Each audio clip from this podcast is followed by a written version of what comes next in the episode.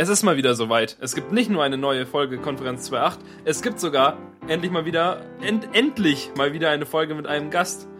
Er ist jung, hip, wohnt in Berlin Mitte in einem lächerlich kleinen Apartment mit lächerlich hoher Miete. Er führte einst das erfolgreichste Blog des Universums in der Kategorie der Blogs, die über die VZ-Netzwerke berichteten. Er produzierte Musicals in Wetzlar und Augsburg. Er hat flauschige Haare. Sein Twitter-Profilbild ist von 2003. Er ist unser größter Fan und heute exklusiv hier, um alle Details seiner dunklen Vergangenheit, seiner strahlenden Zukunft und seiner durchschnittlich hellen Gegenwart auszuplaudern. Michel Hohnold, guten Tag. Hallo. Das war schön, oder? Und Max ist auch da. Ich, ich, ich applaudiere. Hallo Michael Hallo Max. Hallo Daniel. Ich bin Daniel. Hallo. Ja, äh, Michael, du wolltest schon irgendwie länger mal zu Gast sein, aber Max und ich haben beschlossen, maximal einmal im Monat Gäste einzuladen und halt dann ab und zu Mädchen. Ähm, darum bist du heute da, genau einen Monat nachdem Marcel hier zu Gast war an dieser Stelle. Ähm, ja, was kannst du so? Ja, das frage ich mich auch ständig. das ist äh, schwierig, nicht wahr? Nee, ich, ich mache so, ich mach so meistens so Sachen mit Papier und Farbe da drauf und so. Das ist, äh, ich glaube, manche kennen das noch aus den 90ern. Magazine. Dieses mit den Heften, mit dem Tackern. Genau, Papier, zwei Tackernadeln und so. Sind eure Magazine getackert? Äh, ja, sind sie, teilweise. Was ist der Inhalt eurer Magazine? Äh, da geht es um äh, modernes Musiktheater, Musicals, hauptsächlich. Manchmal, My Fair Lady? Äh, häufig genug nicht, weil das kann man vermeiden. In meinem letzten Job davor ging es nur um My Fair Lady. äh, ja, aber das Magazin hat nicht so viel My Fair Lady drin, weil My Fair Lady wäre langweilig. Niemand interessiert sich mehr für My Fair Lady, obwohl es alle drei Wochen irgendwo Premiere hat in Deutschland. Will ja aber keiner mehr hören und drüber lesen, dass irgendeine Dame eine tolle Eliza war, weil ich glaube, jeder hat schon Eliza gespielt unter den Schauspielerinnen. ja. Jede, jede äh, weibliche. Jede äh, weibliche äh, Musical-Darstellerin hat Eliza Doolittle gespielt. Würde ich drauf wetten. Irgendwo, irgendwann in einem deutschen Stadttheater und niemand hat's gesehen. Wobei bei den Auslastungszahlen durchaus doch zu viele Menschen. Aber wir nicht, zum Glück. Ja, wir, wir drei. Auf jeden Fall heute Abend nicht, sondern ähm, hier und nehmen einen Podcast auf. Genau. äh, sehr richtig. Und ähm, du hast ja als Themen, also äh, wir Max dachten, und ich wir könnten über Serien reden. Genau. Wir, wir, wir, haben uns, wir haben uns gedacht, wenn wir schon Gäste einladen, wäre es eigentlich gar nicht so blöd, mit den Gästen über Sachen zu sprechen, über die sie sprechen wollen. Da, weil sonst ist es ja, macht es keinen Sinn, sie einzuladen. Und äh, Michel wünschte sich Serien. Und darum sprechen wir jetzt über Serien. Genau. Ist das nicht erstaunlich? Ich bin begeistert. Äh, wie schaut ihr denn so Serien? Max, sag du doch auch mal was. Ähm, die, die landen irgendwie in meinem Torrent-Client und dann landen die in meinem Downloads-Ordner. Und ähm, ich, ich verfolge die meisten Serien so, dass ich jede Woche einfach die neue Folge schaue, die rauskommt in den Staaten und ähm, die dann hier irgendwie morgens früh um vier verfügbar ist und dann ähm, auf irgendwie auf meiner Festplatte landet und äh, die schaue ich dann irgendwie tagsüber.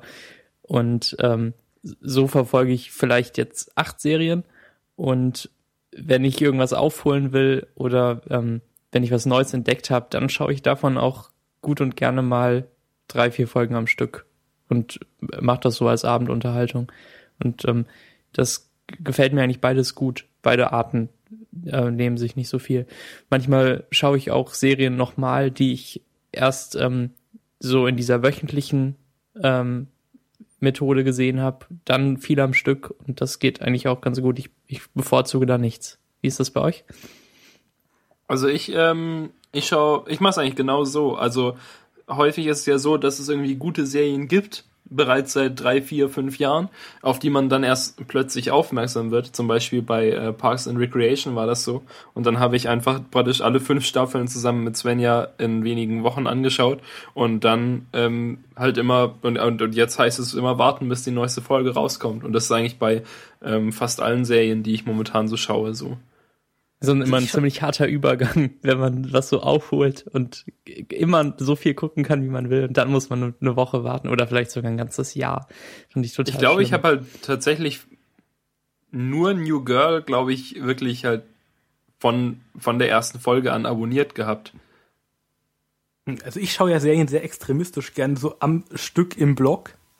Aber erst wenn sie fertig sind. So, wartest gerne zumindest, vier Jahre. Zumindest wenn eine Staffel fertig ist, die gerne am Stück. Weil ich kann das nicht abhaben, wenn dann diese furchtbaren Serienautoren da an jede Folge einen verdammten Cliffhanger dran steht, der mich total wahnsinnig macht und wo ich dann Angst habe, was jetzt passieren könnte. Ich möchte es dann immer sofort sehen können. Also ich, ich schaue dann durchaus äh, so eine Staffel von so einer 13-Folgen-Serie oder so in zwei Tagen. Und äh, du schläfst halt nicht. Genau, und ich habe halt einen extremen Seriendurchsatz. Ich verfolge zurzeit nur drei Serien eigentlich, wenn sie erscheinen.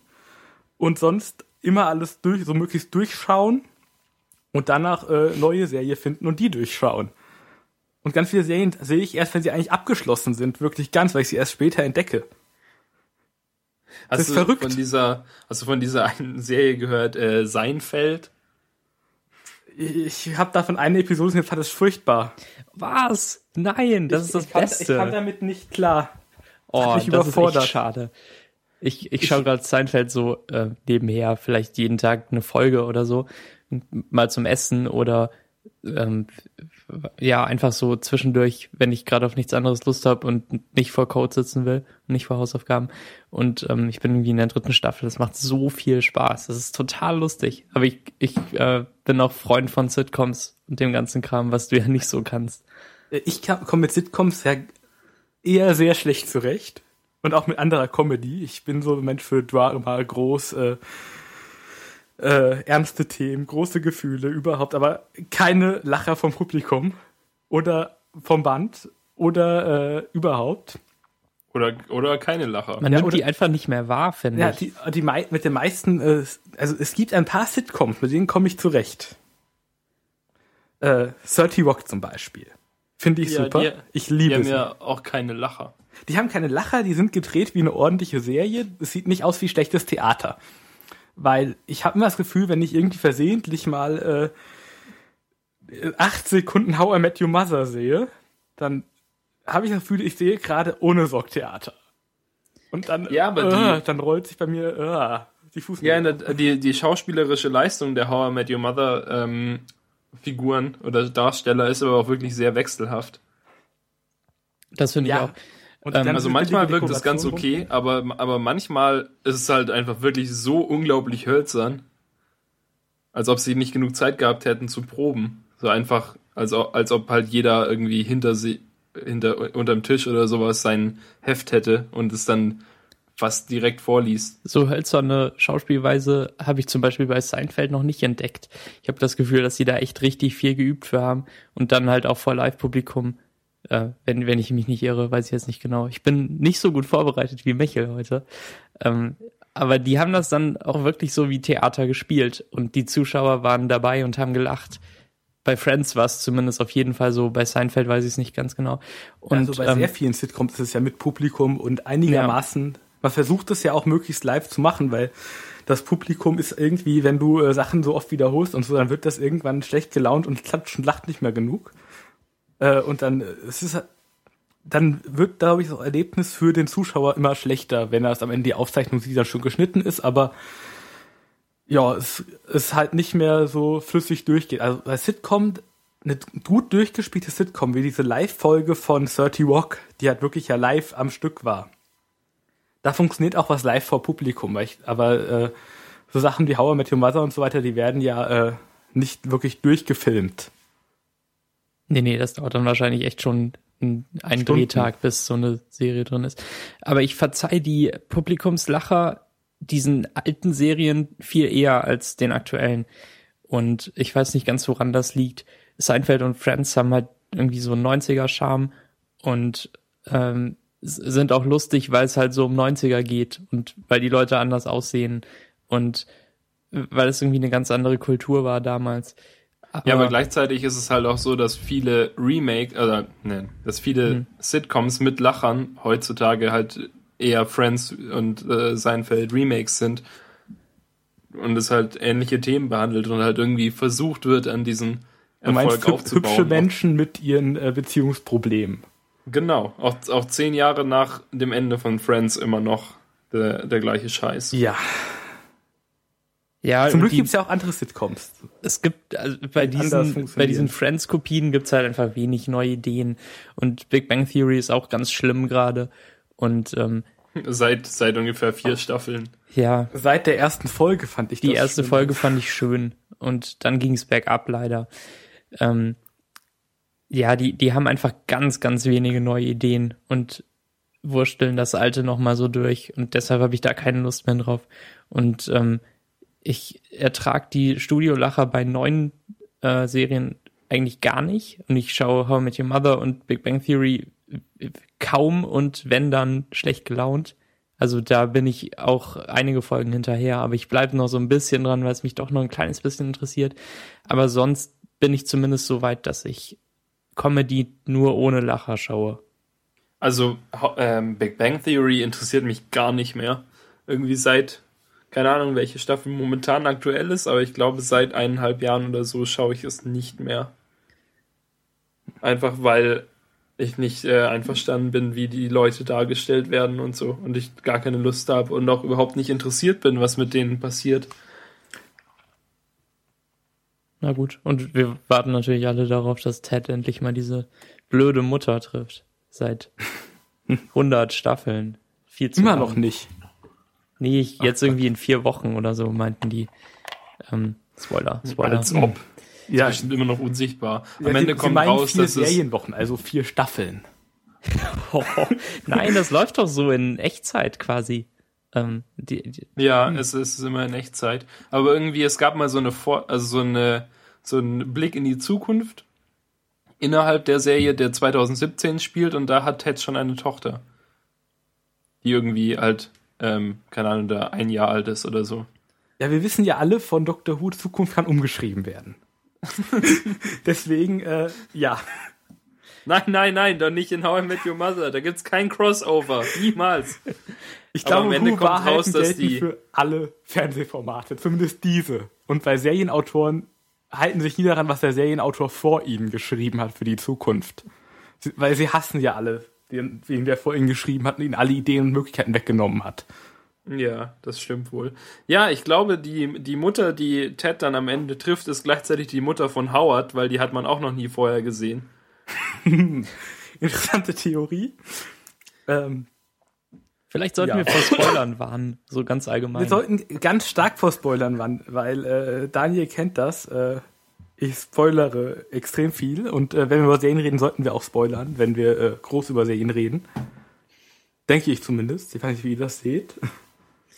Ja, ich glaube, also wenn dann richtig und nicht nur so, hm, ja, in dieser Serie gibt es Schauspieler. Sie ist zum Mittel. Guckt sie euch doch mal an. Das ist ja langweilig. Ja, wir nee, wollen ja hier die, die in- in-depth äh, Discussion haben und so. Gut, dann haben wir es. Äh, wir werden über äh, ganz viel reden und äh, wir werden zum Beispiel den Titel sagen, ihr wollt es noch sehen, liebe Zuhörerinnen und Zuhörer, dann schaltet aus. Schaut euch die Serie an, danach macht ihr wieder weiter in dieser Folge, Konferenz 2.8. Das ist, das ist eine Folge, an der man sich monatelang laben kann und immer Wenn man mal viele Jahre macht. Spaß hat. Ja, Am Ende kommt dann so ein Spoiler Serien. aus irgendeiner Doctor Who-Folge aus den 70ern und man muss erst die ganze Originalserie sehen, um weiterhören zu dürfen. Ja, in der hier Ende des vierten Doktors Logopolis. Da hat man diese Ich will die das eine noch Figur sehen. gesehen. Psst, jetzt. So, Okay, cool, cool. ja. Ja, 30 Walk. Lie- Wir liebten es. Es ist vorbei. es ist richtig vorbei. Das ist eigentlich echt schade. Aber ich bin froh, dass es ordentlich vorbei ist nicht so ein Cliffhanger und abgesetzt vorbei. Sondern sie haben es, zu- sie hat es zu Ende geschrieben. Ja, aber wurde es, also, hm, war das jetzt Ihre Entscheidung oder, oder wessen Entscheidung war es, äh, das abzusetzen? Ich habe ja die Vermutung, dass es ihrs war, weil sie, glaube ich, neue Sachen machen wollte. Zumindest hörte ich sowas, dass sie das in einem Interview gesagt hätte, dass sie halt äh, nicht mehr so dieses eine Projekt so groß haben will. Und sie haben auch alle in den letzten beiden Staffeln anscheinend echt viel Geld mitgenommen. Ja, aber das ist doch, ich meine, es hätte ja auch niemand damit gerechnet, dass es so lange läuft. Die haben ja während der ersten Staffel ununterbrochen geglaubt, dass gleich irgendjemand reingelaufen kommt und sagt, okay, packt euer Sachen.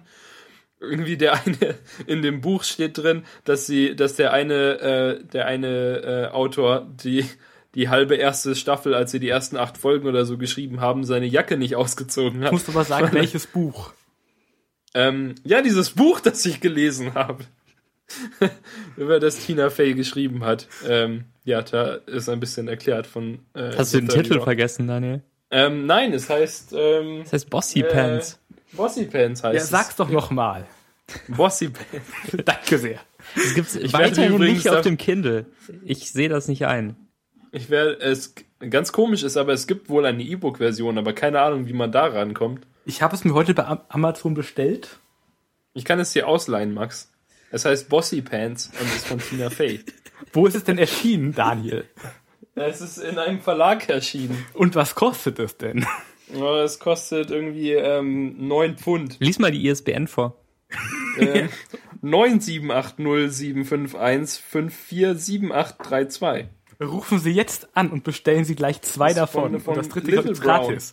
War das Ähm, wirklich ja. die ISBN? Eigentlich? Das war wirklich die ISBN. Oh, cool. Ich habe mir das heute bestellt und ich freue mich, es zu lesen. Und dann trage ich es auf lesetagebu.ch ein. Ja, aber das Gute ist ja, dass ich es schon angelegt habe. Du musst es also Sehr wirklich gut. eintragen. Hervorragend. Genau, jedenfalls, wir liebten 30 Rock, es ist vorbei. Es ist, ich fand es, äh, ganz ehrlich, in der sechsten Staffel fand ich, da war langsam so ein bisschen auch das Ganze verbraucht. Das fand ich Ich schon in der fünften. Dass, dass es doch schwächer wurde als vorher. Das Gefühl hatte ich vorher gar nicht. Ich habe die ersten drei, glaube ich, am Stück gesehen und die vierte, fünfte, sechste ähm, dann so wöchentlich. Und ähm, da hatte ich so ab der fünften Staffel das Gefühl, dass es ein bisschen schwächer wurde, aber nie unangenehm schwach, so wie ich es aus anderen Serien kannte. Ja, sie haben es rechtzeitig vorher beendet. Ich meine, die Serie hat auch echt lange durchgehalten. Ich meine, lief von 2006 bis 2013 immerhin. Das hält bei NBC, glaube ich, nichts mehr durch. Die setzen jetzt ja alles irgendwie bis nach der zweiten Staffel ab, Die weil ja niemand mehr bei ihnen US zuschaut. läuft seit 100 Jahren.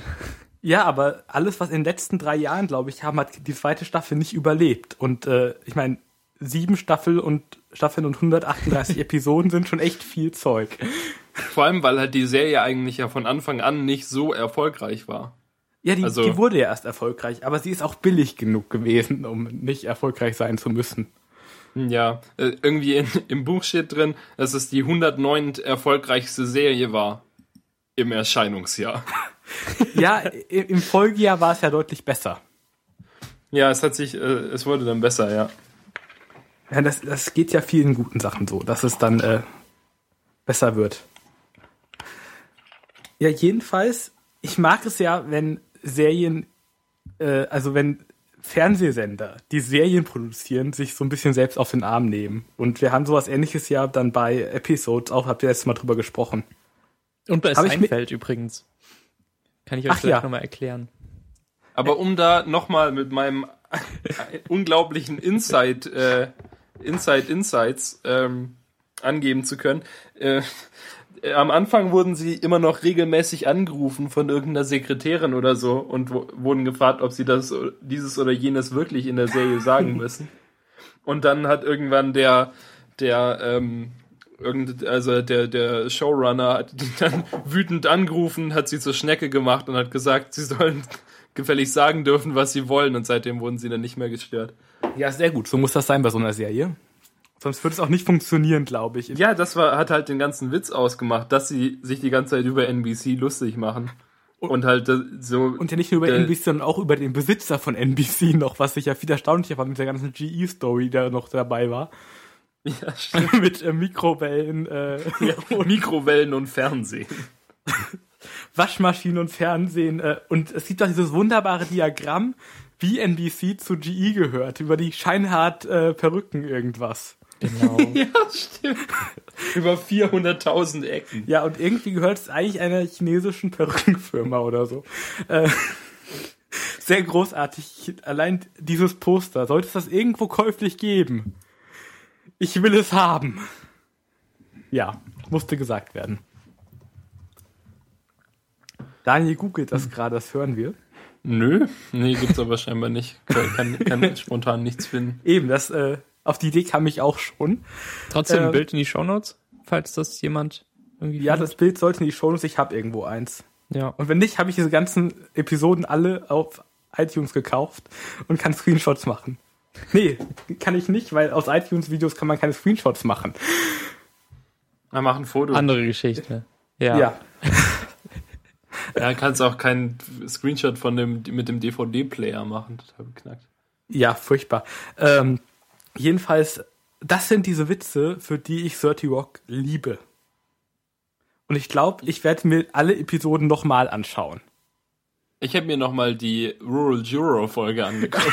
Großartig. Und dann, äh, davon gibt's ja dann noch ein Follow-up äh, mit äh, in der Live, nee, ich glaube nicht in der Live, in, der, in einer letzten Folgen. Wenn sie In der allerletzten. Genau, wenn sie den Song aus dem Lied. Musical des Films singt. The Rural Juros, a Rurus Allure. Genau. Turn the birds were. Großartig. Ja, sehr empfehlenswert auf jeden Ja. Fall, diese Serie. Das versteht man alles nur, wenn man die jetzt auch gesehen hat, oder? Ja, also Max und ich hatten da ja anfangs ein bisschen ein Problem, weil irgendwie Max hat gesagt, ich glaube, du hast, also du, Max, hast von der Serie gehört und hast zu mir gesagt, Daniel, diese Serie könnte ganz gut sein. Und dann haben wir sie beide angeguckt, beziehungsweise die erste Folge und dann fanden wir sie beide so mittel und dann habe ich sie später nochmal weitergeguckt, weil ich sie schon, die erste Staffel schon runtergeladen hatte und dann habe ich, hab ich irgendwie noch zwei, drei Folgen geschaut und dann habe ich gemerkt, dass es eigentlich echt eine ziemlich gute Serie ist. Nur die erste Folge ist, glaube ich, so ein bisschen enttäuschend oder halt ein bisschen schwierig da reinzukommen, weil's, weil halt alle Charaktere vorgestellt werden in 20 Minuten, aber jeder Charakter eigentlich fünf Jahre braucht, um ausreichend vorgestellt eigentlich werden die, zu können. die gesamte erste Stunde Material ist ein bisschen schwierig. Weil ich glaube, sie haben nicht ge gedacht, dass die Serie so lange hält, dass man sich Zeit lassen könnte. Sondern ja, halt alles, alles rein. Ich glaube, sie geht. wollte eigentlich, was jetzt in sieben Staffeln ist, eigentlich in einer erzählt haben. Ja, außerdem kamen sie ja alle von Sketch-Comedy und so und haben dann halt äh, so einen, einen Blitz nach dem anderen gezündet. Ja, und natürlich Sex-Comedy hast du natürlich irgendwie irgendwie äh, 20 Sekunden Zeit, um deine Charakter einzuführen. Genau. Und so ähnlich funktioniert es halt auch, dass es halt viel mehr Charaktere sind. So halt äh, wirklich viele für äh, eine Sketch-Comedy. Ne, Für eine Sitcom meinst du? Ja, äh, na, für eine Sitcom nicht unbedingt, aber äh, wenn du die Methode benutzt wie in einer äh, Sketch-Comedy und dann Ja, das aber stimmt. anwendest auf irgendwie 22 Personen oder so, Echt so so viel viele? glaube ich nicht, aber es sind auf jeden Fall deutlich über 10. Äh, Ich glaube, es sind schon so viele, oder? Es gibt die ganzen, es gibt die ganzen Autoren. ja, aber noch nicht, in der, noch nicht in der ersten Folge. Es werden dann ja noch äh, mehr, wenn irgendwie sogar Kenneth eine Freundin bekommt und so weiter. Äh, da, am Anfang ist es doch noch nicht so ganz so viel in der ersten Folge. Ja. Aber es sind schon sehr viele dafür, um die alle so äh, zack, zack vorzustellen. Ich fand die Entourage von äh, Tracy in der ersten Folge viel besser. Am Ende hat er nur noch zwei Leute. Ja, aber die beiden waren so gut, weil die einfach so ernst waren. Die Ja. waren diese riesigen Hip-Hopper-Typen. Aber der eine hat irgendwie ein Gedichtband rausgebracht und sowas halt immer nebenbei erwähnt Ja, und wurde. die sind so das super war immer so intelligent. witzig. Ja, genau. Genau. Tracy. Und wie sie irgendwie, äh, wie, wie Tracy rausstürmt und sie dann beleidigt sind, weil sie doch eigentlich gerade ähm, irgendwas Wichtiges vorlesen wollten oder irgendeinen Vertrag unterschreiben mussten Ja, oder er so. ist ja auch der Anwalt, der Agent und der Vermögensberater, glaube ich. ja, stimmt. Und, und noch mehr Sachen. äh, es ist, ist absurd. Äh, das macht die Serie auch aus, dass da einfach so vieles so nicht den Klischees entspricht. Weil, Ja, weil auch halt das- Typen auch- halt als total dumm und irgendwas erwartet in jeder anderen Sitcom. Und dann st- ist da, der ist, glaube ich, die intelligenteste Person äh, neben äh, Liz Lemon in dieser Serie. Ja, aber de, es ist halt irgendwie so, so es, es gibt so das, die echte Welt und dann gibt es so die Sitcom-Welt, die die echte Welt in überspitzt ist und dann gibt es die 30 Rock-Welt, die die Sitcom-Welt in völlig überspitzt und abgedreht ist. Ja, Weil, wie zum Beispiel halt auch Tracys, äh, Tracys Werdegang, dass er halt irgendwie ein armes Waisenkind war und dann, und dann, Fragezeichen, Fragezeichen, Fragezeichen, Profit. Auf einmal war er super reich. Und dann bringt er ständig irgendwie z- 500 unendlich schlechte Filme raus, in denen er alle Rollen spielt. Und Musik in, denen- natürlich. In, der, in denen er irgendwelche furzenden alten schwarzen Frauen spielt. Und niemand versteht, was eigentlich vor sich geht. Und die machen so unglaublich viel Geld. Er wurde ja erst während der Serienzeit wirklich super, super reich mit seinem Porno-Videospiel oder so, ne? ja. Äh, echt ist, richtig ist das nicht das, gut. wo die, äh, wo die anderen Personen aus der aus äh, The Girly Show alle äh, ein, einsprechen mussten, die Texte für das Porno? Genau, aber der hat ihm kein Geld abgegeben. Irgendwie so war es. Genau, wo es dann den großen Streit gab, großartig. Ja. Ja, äh, 30 Rock, äh, ich liebe diese Serie einfach. Es, es, es war auch die erste Sitcom, die ich mir angucken konnte. Weil ich äh, nicht irgendwie das Gefühl hatte, dass es jetzt total Die schrecklich letzte, ist. oder? Na, Epi Ja, gab Episodes. seitdem eine weit. Ach, Ep- ja, aber das hast du jetzt erst ganz neu angeguckt. Ja, ich habe das äh, an diesem Wochenende komplett gesehen. Dann, dann können wir doch direkt dazu übergehen. ja, perfekt. Was für Überleitung hier. Der rote Faden sind die TV-Parodien. Ja, stimmt. Episodes. Über Episodes haben wir ja letzte Woche schon ein bisschen gesprochen. Das ist die Serie mit Matt LeBlanche, der äh, sich selbst spielt und andere Figuren, die äh, Figuren spielen. Was man sagen muss, es ist insofern interessant, dass es eine äh, Koproduktion ist von BBC und Showtime. Also da steckt die Qualität der BBC mit drin. Und das tut dieser Serie auch sehr gut. Ja, und die Briten halt. Ja, und, äh, ja, und diese ganzen Menschen mit den wunderbaren britischen Akzenten, ich liebe es. Ja, genau. Das Ding wird in London gedreht, glaube ich. Also, also zumindest in, in UK und nicht in Los Angeles, was man denken würde, weil es ja in Weil Los es die Angeles ganze spielt. Zeit in Los Angeles und spielt. weil Ja, die Straßen da so aussehen und die großen Hallen und alles Ja, die Außendrehs haben, aus. haben sie wohl schon in, irgendwie in Los Angeles gehabt, irgendwie aber nur irgendwie zwei Drehtage oder so. Ja, Ja, und dann halt notfalls irgendwie halt viele Palmen gefilmt und Sonne. Na, ich meine, das kann man auch in Südengland drehen, viele Palmen und so, das funktioniert schon. aber allein diese Szenen auf dem Parkplatz hinter dem Studio, sowas in England hinzukriegen, finde ich schon beeindruckend. Weil es Ja, so ein bisschen Color Correction. Genau, es, man muss Color einfach Correction. nur so Color Correction machen, dann hat man LA. Ja, und man hat natürlich diese großen Studios natürlich auch in der Nähe von London, wo du halt die passende Szenerie hast, um das dann umzufärben einfach. Ich meine, die Farbe ist schon so ein bisschen CSI Miami. So ein bisschen Gummibärchen draufgekippt. Ja, manchmal, ja. Wenn, also wenn sie draußen sind schon. Ja, wahrscheinlich Damit wegen halt dem englischen Wetter. Ja. Ja, aber wenn du da, wenn du da in England sitzt und dann hast du draußen das englische Wetter und dann guckst du die Serie, dann ist es ja quasi nur orange.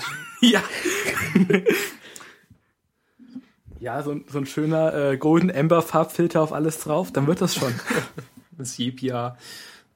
Nee, aber die Serie ist auf jeden Fall auch sehr, sehr gut gemacht und äh, sehr witzig. Es, also auch da war bei mir so der, der Einstieg ein bisschen schwierig, aber dann, wenn man so mal drin ist und sich mal zwei, drei Folgen dazu zwingt, dann, äh, also dann, bei mir war es so, dass ich es dann sehr gut fand und dann äh, jetzt gespannt warte, wann die nächste Staffel kommt. Wann kommt die denn? Im Sommer, diesen Sommer kommt sie.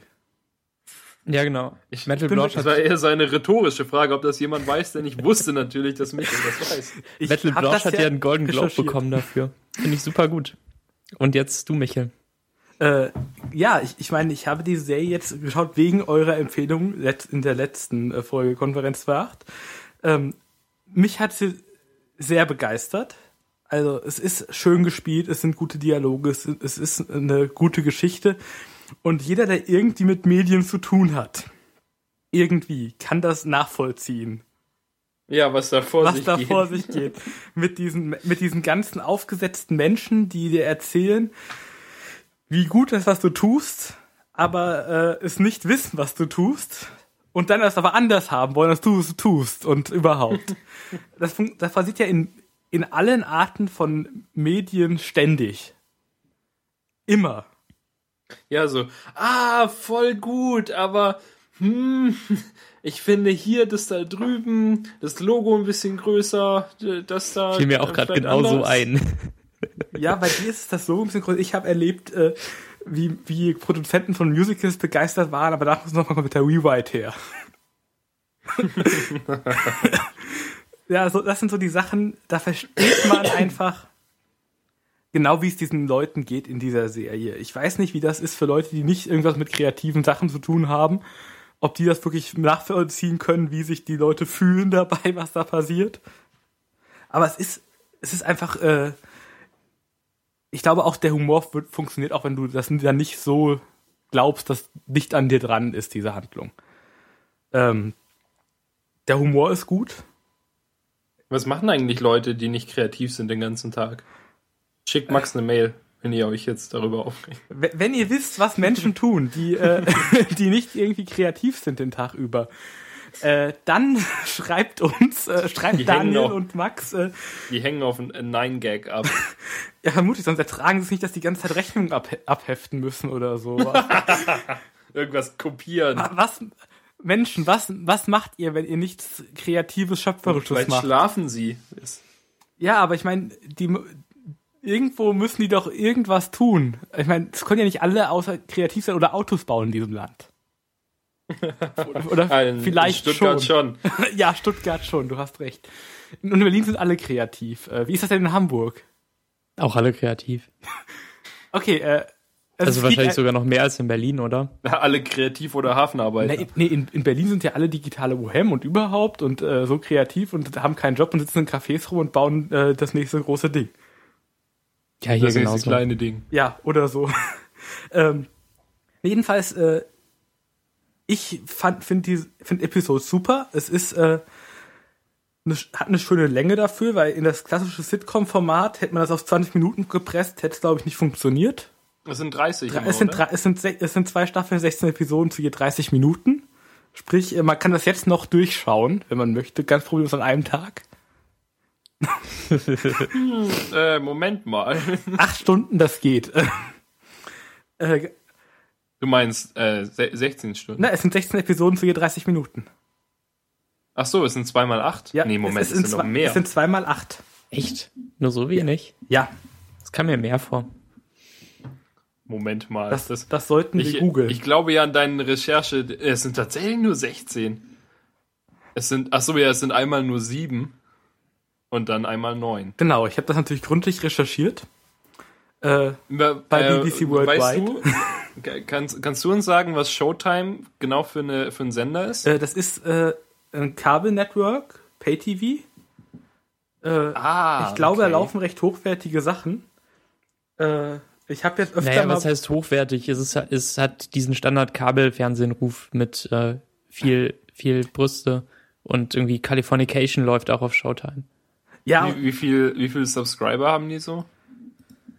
Das ist eine gute Frage. Ähm, Das ist auch nicht so wichtig, wenn du es nicht weißt, aber ich gucke gerade und sehe, dass es halt in den USA irgendwie meistens so eine halbe Million Leute gucken oder eine, eine Viertelmillion. ne, und was läuft denn da? Äh, Dexter läuft da, Californication, Episodes, Homeland lä- läuft da, was ja auch sehr erfolgreich ist, House of Lies, Shameless, Nurse Jackie. Also durchaus ein paar Serien rausgefallen, die auch immer noch aktuell laufen. Äh, The Tudors lief da, wurde von denen gemacht. Also es kommen da schon ein paar erfolgreiche Serien her.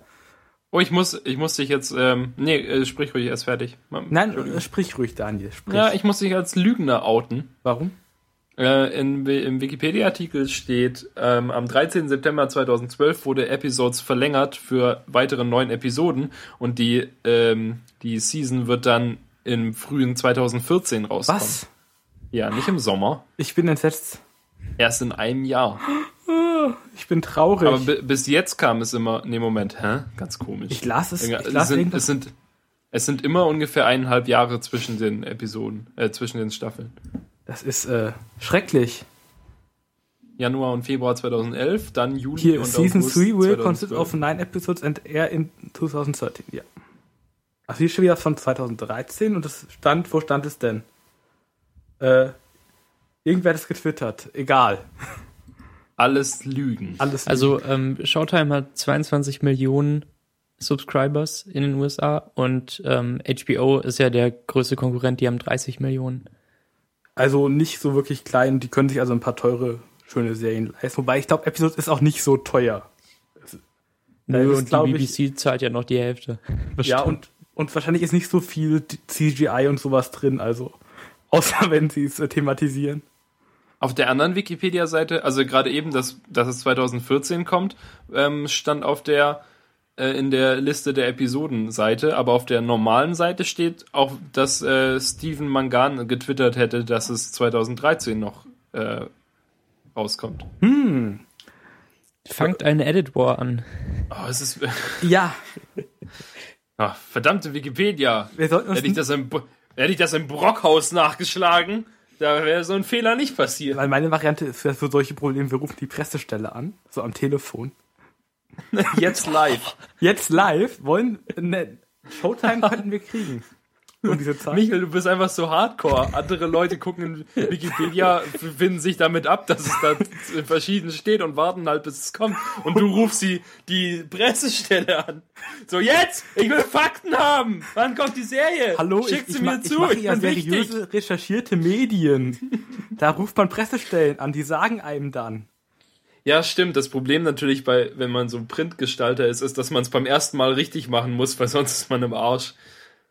Aber so einen Ja, Blog kannst du ja erzähle einfach nachher, ich nochmal. erzähle nachher, was mir, pa- was mir passiert ist im Zusammenhang mit Serien und Print, weil ich habe einen tollen Fehler produziert.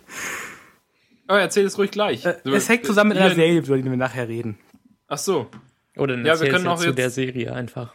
Ja, wir können jetzt einfach zu der Serie übergehen. Ja, Oder äh, wir wollen wir noch haben eh diesen Zeit. wollen wir noch diesen Fernsehparodie-Faden durchziehen irgendwie. Ja, Ach so, könnten ja, wir, wir haben ja noch eine. Wir haben ja noch eine. Lerchenberg. Im ZDF lief das ja gerade. Eine deutsche Eine Serie? deutsche Serie, äh, In dieser Show? in dieser Show, ja unglaublich, äh, weil ich schon Fakten aufzähle. ZDF seit 2013 eine Staffel, vier Folgen, je 25 Minuten, Fortsetzung offen. Ähm, Idee davon ist, man hat äh, die äh, Redaktion des, die Innovationsredaktion des ZDF, was ja schon an sich eine Parodie sein muss, äh, mit einer jungen Redakteurin, die, Das die klingt so ein bisschen wie sowas irgendwie aus 1984. ja, Die Innovationsredaktion. ja, Neue Nachrichten für euch. Äh, und die, äh, die Redakteurin will jedenfalls voll das äh, anspruchsvolle Fernsehen machen und so, die hat voll die Ideale. So mit, wir machen jetzt einen Film autobiografisch über irgendjemanden mit Behinderung und überhaupt. Das ist aber- der Plot ist nur schnell vorbei. Ähm, jedenfalls, die, ihre Chefin kommt auf die Idee, oh, es ist, du könntest doch was machen, dem Sender ist ein echtes Anliegen, wir bringen Sascha Hehn zurück. Jetzt wird sich der Zuhörer von Konferenz 2 fragen, wer um Gottes Willen ist Sascha Hehn? Das war vor unserer aller Unsere Zeit. Zielgruppe zwischen 12 und 25 kennt ihr noch nicht. Also ich glaube, wir drei waren noch nicht geboren, als Sascha Hehn äh, nicht mehr erfolgreich war. Ähm, Sascha Hehn war der größte Frauenschwarm und Fernsehstar der 80er, war in der, Schwa der Schwarzwaldklinik und im Traumschiff, also den beiden ZDF-Aushängeschildern. Und ähnlich Und äh, wetten das. Da war er nicht, aber Nee, es ist ein da- ZDF-Aushängeschild. Ja, aber halt im Fiction-Bereich. Äh, Ach so. Aushängeschild wäre auch das, heute schon. Moment, wetten, das ist nicht Fiction. leider nicht, leider nicht. Ähm, auch wenn es glauben könnte. Ähm, jedenfalls, Sascha Hehn es spielt ähnlich, wie es wir es bei Matt LeBlanche hatten. In Episodes spielt er sich selbst. Ähm, jetzt ist es ja so, Matt LeBlanche in Episodes spielt eine, eine arschige, äh, nicht so nette, aber erfolgreiche Version von sich selbst. Ja, so mittelarschig. Sascha Hehn spielt eine arschige, erfolglose, arme Version von sich selbst. Also, und die Fallhöhe ist ganz extrem. Einfach dadurch, dass er wirklich mal so erfolgreich war. Und ich glaube, wenn man Frauen über 30 fragt, die, die kennen Sascha Hehn und die hatten bestimmt ein Poster von ihm. ähm, ja. Jedenfalls ist es so, es muss ein neues Format für Sascha Hehn her. Er hatte natürlich eine Affäre mit der, äh, mit der Chefin der äh, Hauptredaktion, weshalb äh, er ins ZDF zurückkehren soll. Ähm, die, äh, die, äh, die Redakteurin bekommt ihr Projekt abgenommen. Dafür kommt, äh, das bekommt eine Volontärin, die so eines dieser, äh, ja, die ist so ein verlogenes Ding, das es einfach schafft, äh, sich alle anderen schlecht aussehen zu lassen, indem es ihre Arbeit sich aneignet. Wir kennen das auch alle bestimmt von irgendjemandem. Ähm, jedenfalls äh, muss dann das Format für Sascha Hehn her. Äh, es wird dann alles probiert, was ZDF-Klassiker sind. So äh, ein Fall für zwei. Äh, was haben wir denn dann noch? Äh, eine Kochshow, weil das ZDF hat ja nicht genug Kochshows. Äh, Nee, auf jeden Fall nicht. das ZDF, wenn das ZDF einfach ist ein Krimi und eine Kochshow. Ja. und es werden jedenfalls einige Sachen ausprobiert. Und äh, es klappt irgendwie alles nicht so richtig, weil, äh, Das ist ja verrückt. weil Sascha Hehn halt nichts kann. Also er, er will eine Kochshow machen, kann aber gar nicht kochen zum Beispiel. Und am Ende brennt das Studio ab. ähm, Das ist ja auch ein bisschen vorhersehbar. ja, ein eigentlich. bisschen vorhersehbar. aber Es ist ein Sitcom, es darf vorhersehbar sein. 30 Rock ist auch äußerst vorhersehbar irgendwann gewesen. Ähm, aber es, es ist fürs ZDF extrem innovativ und sehr selbsthumoristisch, so mit so Sätzen wie ähm, der- ein Redakteur bekommt Fußballkarten von der äh, von der Redakteurin, um sie zu bestechen, weil weil sie ihn bestechen möchte und der der sagt dann den netten Satz, äh, sie denken wohl, nur weil ich vom Kika komme, können sie mich zwei Fußballtickets rumkriegen.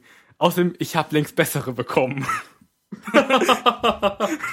Solche Dinge halt. Also es wird alles von dem ZDF üblicherweise vorwirft, kommt da drin vor und es ist, wird alles, alles als wahr dargestellt. Auf jeden Fall aus äh, Sascha Hehn wird immer ärmer über die äh, vier Episoden. Äh, sein Auto wird gepfändet und er, es bleibt das Format noch übrig, eine, äh, eine Home Story zu machen, die er komplett faked mit einer äh, Wohnung, die gerade zum Verkauf steht, wo er in der, irgendwie in die Wohnungsbesichtigung reingeht. Ähm, total bekloppt.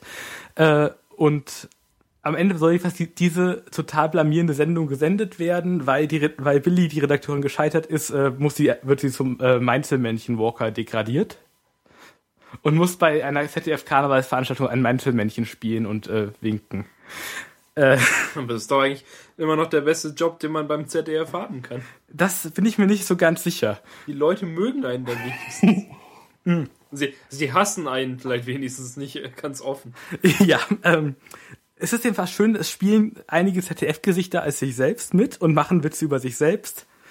Das, äh, es ist jetzt nicht so, so der Hit wie Episode oder 30 Rock, aber es ist das Beste, was man, glaube ich, seit langem in der Art aus einem öffentlich-rechtlichen deutschen Fernsehsender bekommt. Man muss es lieben, allein damit sie es vielleicht nochmal versuchen dürfen. Weil, wenn irgendjemand sagt, dass dieses Format schlecht war, dann äh, macht das ZDF wieder Kochshows und Krimis. Ja, ich habe ja ein bisschen äh, davon, ich weiß nicht, ob du es erzählt hast oder ob es, ob ich es irgendwo gelesen habe, aber Sascha Hehn, also Sascha Hehn war ja auch tatsächlich verschwunden jetzt seit den 90ern, Ja, man hat nichts von ihm gehört. Und äh, das war praktisch dann absichtlich so, dass man praktisch ihn gewählt hat, dass er dann wiederkommt und halt dann sowohl in, in echt jetzt einfach wieder auftaucht, nachdem er 20 Jahre weg war, als auch halt in der Serie selbst 20 Jahre weg war und plötzlich wieder auftaucht. Und äh, er wurde jetzt aber, er ist jetzt wieder Traumschiff ist ein Traumschiff geworden Es ist, es oder ist so das unmittelbar davor. geworden. Das Absurde ist ja, die ersten zwei dieser vier Folgen wurden gedreht im Dezember 2011. Äh, und man wusste nicht so genau, was man damit machen soll. Und damals war noch gar nicht absehbar, dass das ZDF jemals wieder was mit Sascha Hehn machen wollen würde. Und dann wurden die nächsten, dann, deswegen fallen in der ersten äh, beiden Folgen auch so Sätze wie, das Traumschiff ist grenzwertig. Und dann, äh, dann kam es irgendwann im letzten Herbst, dass Sascha Hehn der neue Kapitän des Traumschiffs wird. Was eine der Ideen ist aus den ersten beiden Staff aus den ersten beiden Folgen. Und dann hat man die nächsten beiden Folgen irgendwann letzten Herbst noch gedreht. Also mit fast einem Jahr dazwischen. Man muss auch sagen, die beiden letzten Folgen sind deutlich besser als die beiden ersten Folgen.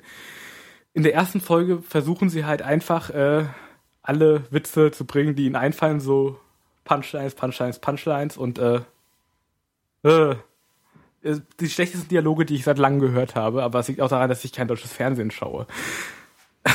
Anscheinend war es für deutsches Fernsehen ganz okay. Ja, man, man sollte sich was anschauen. Ich meine, es sind auch nur irgendwie ein bisschen über eine, äh, eine Stunde an Material. Kann man sich anschauen. Ist in der Mediathek. Also viermal 20 Minuten. Äh, was ist es? 4 mal 25 Minuten sind Kann man sich anschauen. Okay, gut. Macht Spaß für deutsches Fernsehen, wenn man, äh, man darf nicht zu viel erwarten, aber äh, man hat mal wieder was äh, deutschsprachiges gesehen. Ja, wenn man einfach das erwartet, was man von deutschem Fernsehen erwartet, dann werden diese Erwartungen auf jeden Fall schon mal übertroffen. Weit übertroffen, genau. Und äh, allein, dass, dass sie es versucht haben, ist eine Erwähnung wert. Und ich könnte ich hätte mir auch vorstellen können, dass sie, dass sie merken, oh Gott, wir haben was mit Humor entwickelt, schieben wir es doch nur zu ZDF Neo ab und versenden es da um äh, 0.40 Uhr. das haben sie zum Glück nicht getan. Sondern es ist, es ist tatsächlich auch im Hauptprogramm nach der Heute-Show, hat also Chancen, dass es gesehen wird. Ist, glaube ich, die einzige andere Sendung, die irgendwie Zuschauer unter 60 hat beim ZDF. Also Ähm. endlich mal wieder ein Grund, die Mediathek zu benutzen. Sonst Genau. gibt's ja da nichts im ZDF. Ja, doch, die Heute-Show. Naja, kann man sich aber auch nicht immer antun, oder? Also ich tue mir die nicht. immer an, ganz ehrlich. äh, ich mag die, ich mag, äh, es ist äh, auch glaube ich das beste Nachrichtenformat im deutschen Fernsehen. Was ist mit Talk, Talk, Talk? äh, was, was ist Talk, Talk, Talk? Ja. Ich weiß es nicht. Kommen wir nächstes Thema. Daniel, erkläre uns bitte Talk, Talk, Talk. Lies uns Wikipedia vor. Keine Ahnung, nee, ich weiß nicht. Äh, Talk, Talk, Talk, das ist gar keine Nachrichtensendung. Das ist irgendwie so ein Zusammen, so ein Zusammenschnitt von irgendwelchen Talkshows aus den USA. Und äh, es ist ganz furchtbar und von irgendjemandem furchtbaren präsentiert worden. Aber es ist auch Ist, da, durchaus schon fünf Jahre her oder ist das so. dieses Ding, wo früher Sonja Kraus immer leicht bekleidet rumlag und, Ja, und Ausschnitte Krause aus äh, das. Oprah anmoderiert hat? Ja, genau, genau. Oh Gott. Genau das. Ja, cool. äh, Sonja oh Gott, Kraus, das, das, das ein gibt's Name, das den gibt's ich immer noch. Ja. Ja. Nee, bis 2011 lief das. So lange. bin Gott. froh, dass ich den Namen lang nicht gehört habe. Was macht- Entschuldigung, Max. Was macht die eigentlich? Was, was Sonja Kraus heute macht, das sind die spannenden Themen, denen wir hier in Konferenz 2.8 nachgehen Weißt du, können. wir sollten wieder zu gutem Fernsehen kommen. Soll ich Also Sonja noch vorher, Kraus schreibt man ja, Ja. mit Y. Na, sowas. Die hatte Ja. ein gutes Abitur, hat irgendjemand mal irgendwann gesagt. Also so 1, Ja, mit irgendwas. 1,7, nee, 1,6. Toll, ne? Hm. Steht auf Wikipedia. Wow, ja. Oh, warum muss das Hier, auf wohl- Wikipedia stehen? Das ist wohl ihr größtes, äh, g- Ja. größter Erfolg. Genau. Ich würde Ähm. sagen, kommen wir doch mal äh, zu was Anspruchsvollem. Ich, ich würde vorschlagen, Kraus dass erwähnt wir vor dem äh, vor den guten Serien, dass ich euch noch kurz erkläre, warum Seinfeld die beste Meta-Serie von allen ist. Ja, bitte. Weil das auch noch zu dieser Fernseh-Parodie-Sache passt. Also ähm, in der Pilotfolge von Seinfeld taucht Elaine nicht auf. Das ist die Frau, die da auch rumhängt bei ihm und mit der er mal zusammen war und ähm, die dann zu einer seiner besten Freundinnen wird. Und dann ähm, hängt er immer mit Elaine, George und Kramer rum.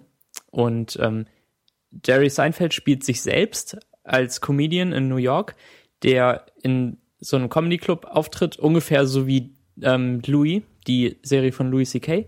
Also sich selbst als Comedian in einer parodierten Version von sich selbst.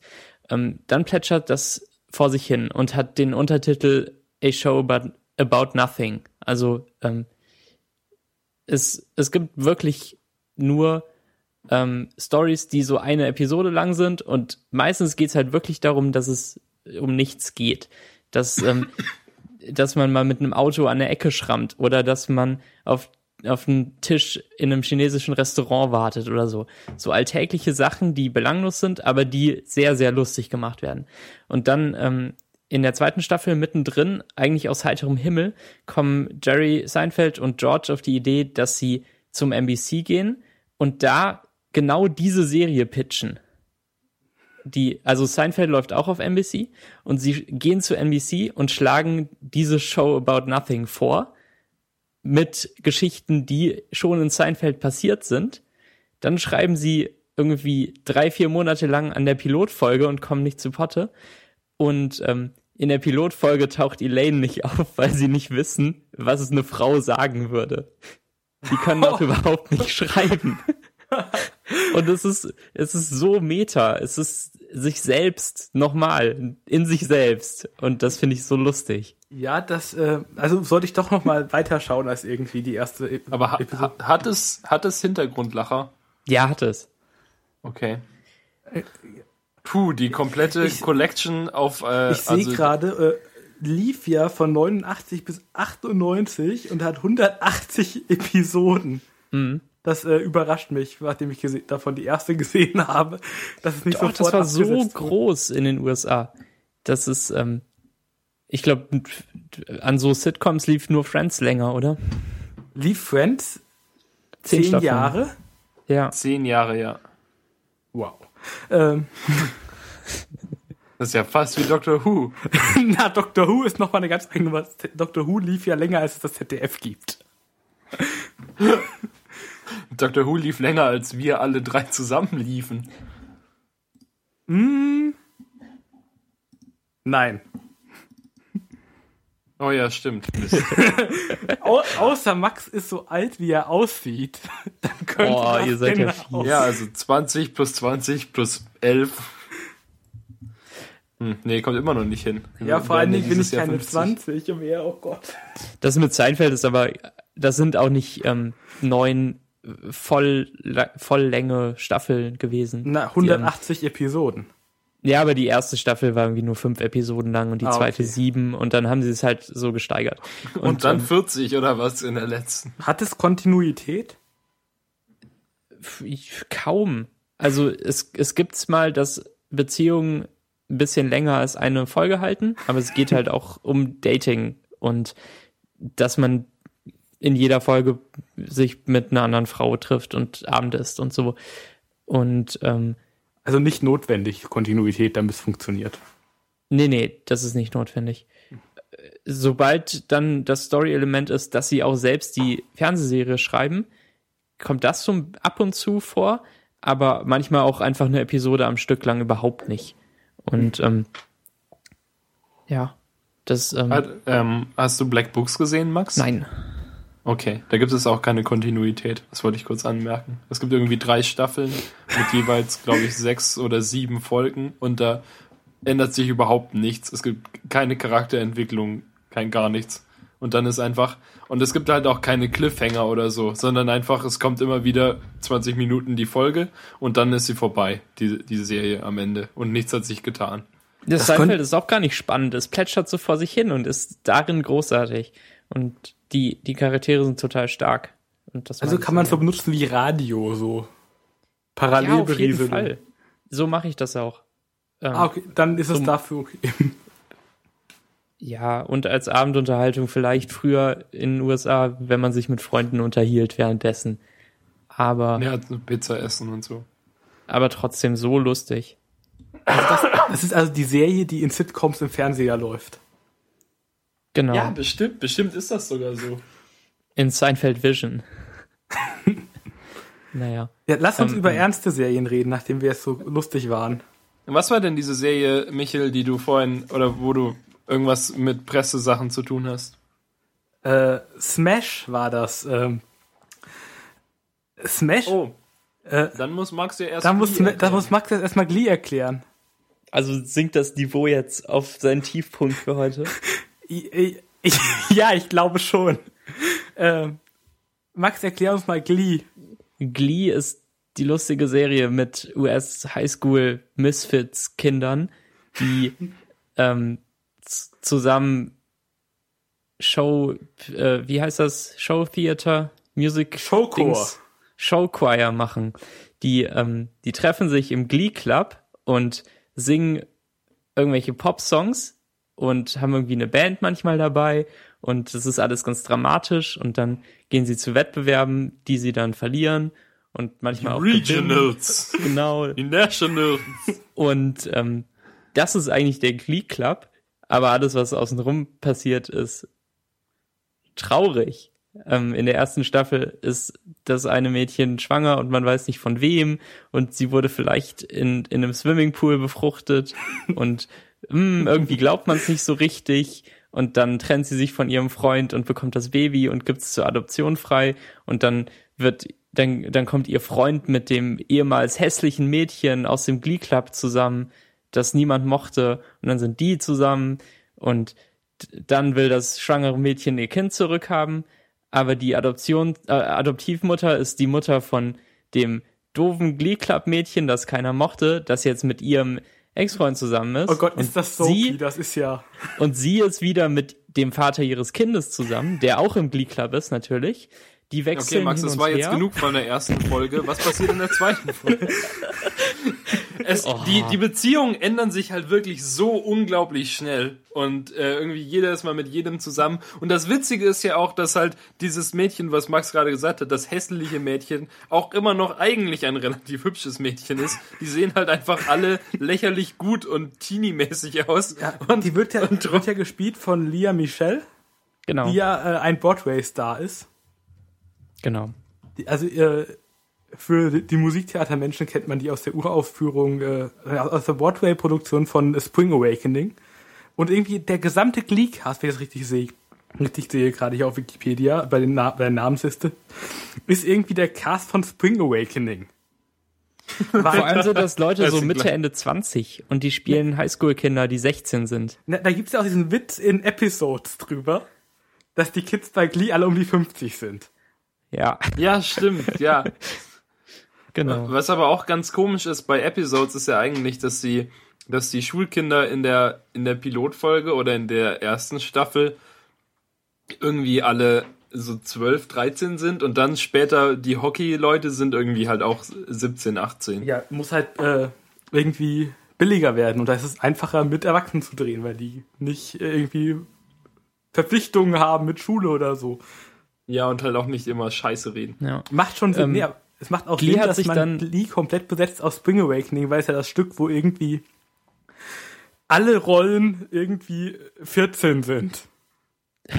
und entsprechend sehen alle Darsteller auch aus wie Fast 14, gut. 15, 16 und äh, Ja. es ist, ist wirklich so. Und wenn man Glee googelt, kommt gerade als erster Treffer, dass irgendein Glee-Star in der Entzugsklinik geht. Ja, ähm, die haben sich dann irgendwie in der zwei, am Ende der zweiten Staffel haben die sich mal Gedanken gemacht, hm, Highschool. Und unsere Darsteller sehen ja alle aus wie Mitte 20. Vielleicht sind ein paar von denen jetzt erst in der 11. Klasse und machen erst im nächsten Jahr ihren Abschluss. Und ähm, jetzt ist ähm, Rachel, die, die, also dieses doofe Glee Club Mädchen, die ist ähm, gar nicht mehr auf der Highschool, sondern in New York auf der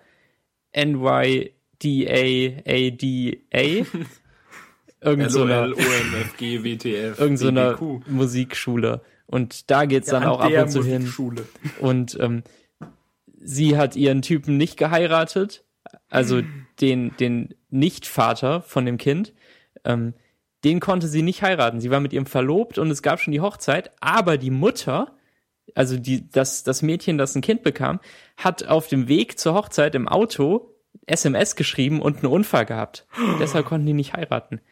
Ähm, ich muss dazu sagen, dass da alles Wissen, was ich davon habe, was über die ersten anderthalb Staffeln hinausgeht, nur von so einem Glee-Wiki kommt, weil ich das total lustig finde, da nachzuschauen, was Ja, passiert. wenn man es so in 10 Minuten nachliest, ist es deutlich, oder von Max erklärt bekommen, nachdem er es nachgelesen hat, ist es deutlich erträglicher, als es selbst anzugucken. Und ich lese gerade auf Wikipedia, dass die äh, Lia Michelle, die äh, mit ihrem Serienpartner wirklich äh, verheiratet ist.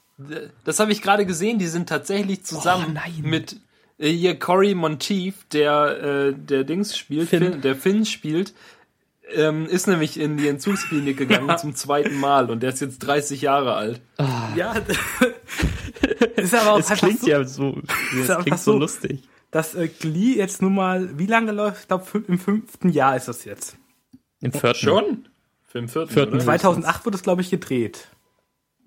Ja, dann sind die im vierten. Und entsprechend, wenn die Leute damals Ja, nee, halt ausgebildete ja. Sänger waren, die da ge- gecastet wurden, sind die halt irgendwie 23, 24, 25 äh, mindestens. Und äh, dann sind die jetzt halt alle 30.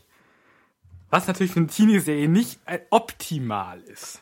Deshalb Ja, sind aber die Teenager eine, ja eine so der traurig. Staffeln lief auch irgendwie eineinhalb Jahre lang, oder? Moment. Ja, sie haben das extrem gestreckt. Ja, die erste Staffel lief halt wirklich ein ganzes Jahr lang, von Mai 2009 bis Juni 2010. Wahrscheinlich, weil sie dazwischen so 22 viele Folgen. CDs verkaufen mussten. Und dann von September bis Mai und, und ja, und seitdem immer von September bis Mai. Also Glee habe ich zuerst davon mitbekommen, dass es überhaupt gibt, weil die dauernd CDs rausbringen und dauernd, weil sie alle unter dem Namen Gleecast erschienen sind, irgendwie 25 Mal in US-Charts waren unter diesem Namen. Ja, stimmt. Ja, weil sie, ja, es sind unheimlich viele CDs. Ja, weil Genau. sie Aber es ist ja, immer so ein, zwei gute Lieder pro CD dabei, ja, die okay sind. ja. Das ist erschreckend. Und die haben neulich äh, Closer von Tegan und Sarah gecovert und das war furchtbar. Du siehst es noch? Nein, ich habe, äh, Max hat mich darauf hingewiesen und ich habe es auch gewusst, dass sie es covern würden. Ich war nicht ganz sicher wann, aber Max hat mich dann nochmal drauf gedingst und äh, ich habe es, habe es dann geschaut, auch mit Video au- aus der Folge und es war furchtbar. Ich fand es dann irgendwann so absurd. Es gibt dann ja, glaube ich, zweimal den Moment, wo sie dann in ihrer Schule ein Schulmusical aufführen. Und diese Schulmusicals da sehen halt aus, wie wenn ein Broadway-Produzent hingeht und sagt, ja, wir brauchen das in der Optik eines Schulmusicals. Ja, aber so ist ja alles da. Ja. Auch es ist es ist so unlogisch, dass sie irgendein Lied, das weißt du, dass der komische der der Lehrer hier Will Will Schuster die Noten verteilt und dann singen sie alle ohne in die Noten zu gucken mit der Band das Lied perfekt Ja, aber durch. dafür ist ein Musical, das sollte auf einmal spontan singen. Aber äh, die, was ich absurd finde, ist, dass auf einmal, egal in welchem, steht da auf einmal diese Band immer im Hintergrund, die vorher nicht da war. Niemand weiß, wo, woher sie auf einmal gekommen ist. Sie ist einfach spontan da. Ich glaube, der schlimmste Job der Welt ist der äh, Pianist bei Glee zu sein. Der guckt auch immer so genervt und, und glaub- klimpert ich da glaub, so der rum. spielt das gar nicht. Also der ist einfach wirklich so und der hasst wahrscheinlich diese Serie. Und dass er, dass er damit sein Geld verdienen muss. Na Weil der gut. macht bestimmt genug. Dann lass uns mal schnell von dem Thema weg. Lass uns davon Okay. weggehen. Äh, es gibt ja Und sowas. stellt, stellt, es, stellt euch doch mal vor, es gäbe Glee für Erwachsene. Wer das nicht Dani, weiß. es ist unglaublich, das gibt es natürlich. Nur in besser. Tatsächlich, it's amazing. ähm, Und das Ganze nicht für 99 Euro und auch nicht für 88 Euro. Natürlich. Äh, jedenfalls, die Serie heißt Smash. Manche werden es mitbekommen haben, dass es Anfang Januar gab es die Nachrichten, die Nachricht so in der Medienbranche, dass, dass RTL 2 den ersten Flop des Jahres hatte, nämlich Smash. Weil Smash kam so am Stück in Deutschland, an vier Tagen hintereinander, und niemand hat es gesehen. Niemand. Irgendwie 200.000 Zuschauer auf Primetime RTL 2. Und äh, Das ist halt nicht so viel. das ist ne? echt mies. Ähm, jedenfalls in den USA lief die erste Staffel ganz okay. Lief hinter, hinter The Voice. Menschen, äh, die singen, gucken, äh, die singen mögen, gucken ja gerne The Voice und danach lief halt Smash. Und die zweite Staffel kackt jetzt so sehr ab, dass es leider keine dritte geben wird. Ich bin traurig. Jedenfalls, Smash ist eine Musical-Serie über das Musical-Business. Also so ähnlich wie Fernsehserien über das Fernsehbusiness. So ungefähr ist halt eine, Fern eine Musical-Fernsehserie über die Entstehung von Musicals. Und die Idee ist von Steven Spielberg gewesen. Ne, Den kennt man doch aus, ähm, Aus vielen Filmen. Ja, er hat doch den einen Film gemacht, ne? Wir sprachen ja vorhin über das Thema schlechte Recherche. Jurassic Park. Ich schrieb, ich schrieb ein, Du meinst ein Land vor unserer Zeit. ja, beides. Äh, wir sprachen ja von, Nee, das eine ist von George Lucas. recherchiert das mal. Äh, Google, Google. wir, wir sprachen ja über schlechte Recherche im Print. Äh, weil ich ja für ein Musical-Magazin arbeite, schrieb ich einen Artikel über Smash. Und da steht jedenfalls drin, dass es von äh, Stephen Sondheim wäre, die Idee. Der, der Musical-Komponist. Und das war irgendwie so logisch, dass es durch alle Korrekturen durchgekommen ist. Weil das irgendwie für alle so viel Sinn gemacht hat, dass Sondheim sich diese Serie ausdenken würde. Ja, klar. Hm. Musical Componist, Musical-Serie. Gibt's nichts dran falsch zu finden. Genau, und das furchtbar. Äh, das ist mein Printfehler. Gibt's ab morgen am Kiosk. Äh, kauft, kauft. Wer das alles kauf. abschreiben wird. ähm, Wenn das Steven Spielberg liest. ja, furchtbar. Äh, jedenfalls, Story ist, Aut es gibt ein Autorenteam, äh, äh, Julia und Tom, die haben schon ein paar Broadway-Musicals. Ähm, und die kommen auf die Idee, sie schreiben ein Musical über Marilyn Monroe. Ähm, das, da schreiben sie drei Songs für, so als Pitch und gehen damit zu einer Produzentin. Äh, Eileen heißt die. Die trennt sich gerade von ihrem Mann, mit dem sie mal zusammen produziert, produziert hat und muss jetzt beweisen, dass sie es auch ohne ihn kann. Also will sie dieses Stück, ist ja einfach eine gute Idee, Marilyn Monroe aus Musical, ist schon ein paar Mal gesch- gescheitert im Real, in der Realität. Ähm, jedenfalls will sie das ganz, ganz schnell an den Broadway bringen und es muss sofort ein Workshop gemacht werden und sie brauchen die Marilyn-Darstellerin dafür und so weiter. Ähm, es wird ein Regisseur angeheuert, äh, der wird gespielt von Jack Davenport. Ganz großartig, äh, böse. Ähm, Und es singen halt ganz viele Damen vor für die Hauptrolle und dabei ist halt Karen Cartwright als das junge Ding, das noch nie eine äh, Broadway-Rolle hatte und super hübsch ist und super talentiert und super toll singen kann. Die wird gespielt von irgendjemandem, der mal äh, American Idol gewonnen hat.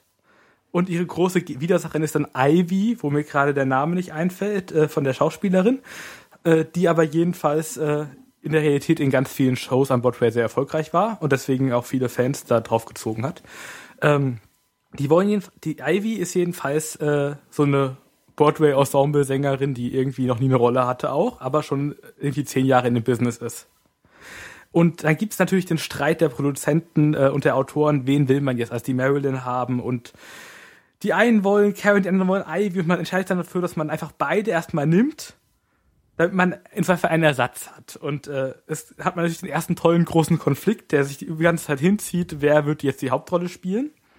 Es wird dann irgendwann dieser Workshop gemacht, der ist einigermaßen erfolgreich. Äh, das Stück kommt gut an und ähm, ja, sie finden aber keine Investoren, weil äh, Eileen sich von ihrem Mann getrennt hat und der Mann immer fürs Business zuständig war und sie für die künstlerische Seite so.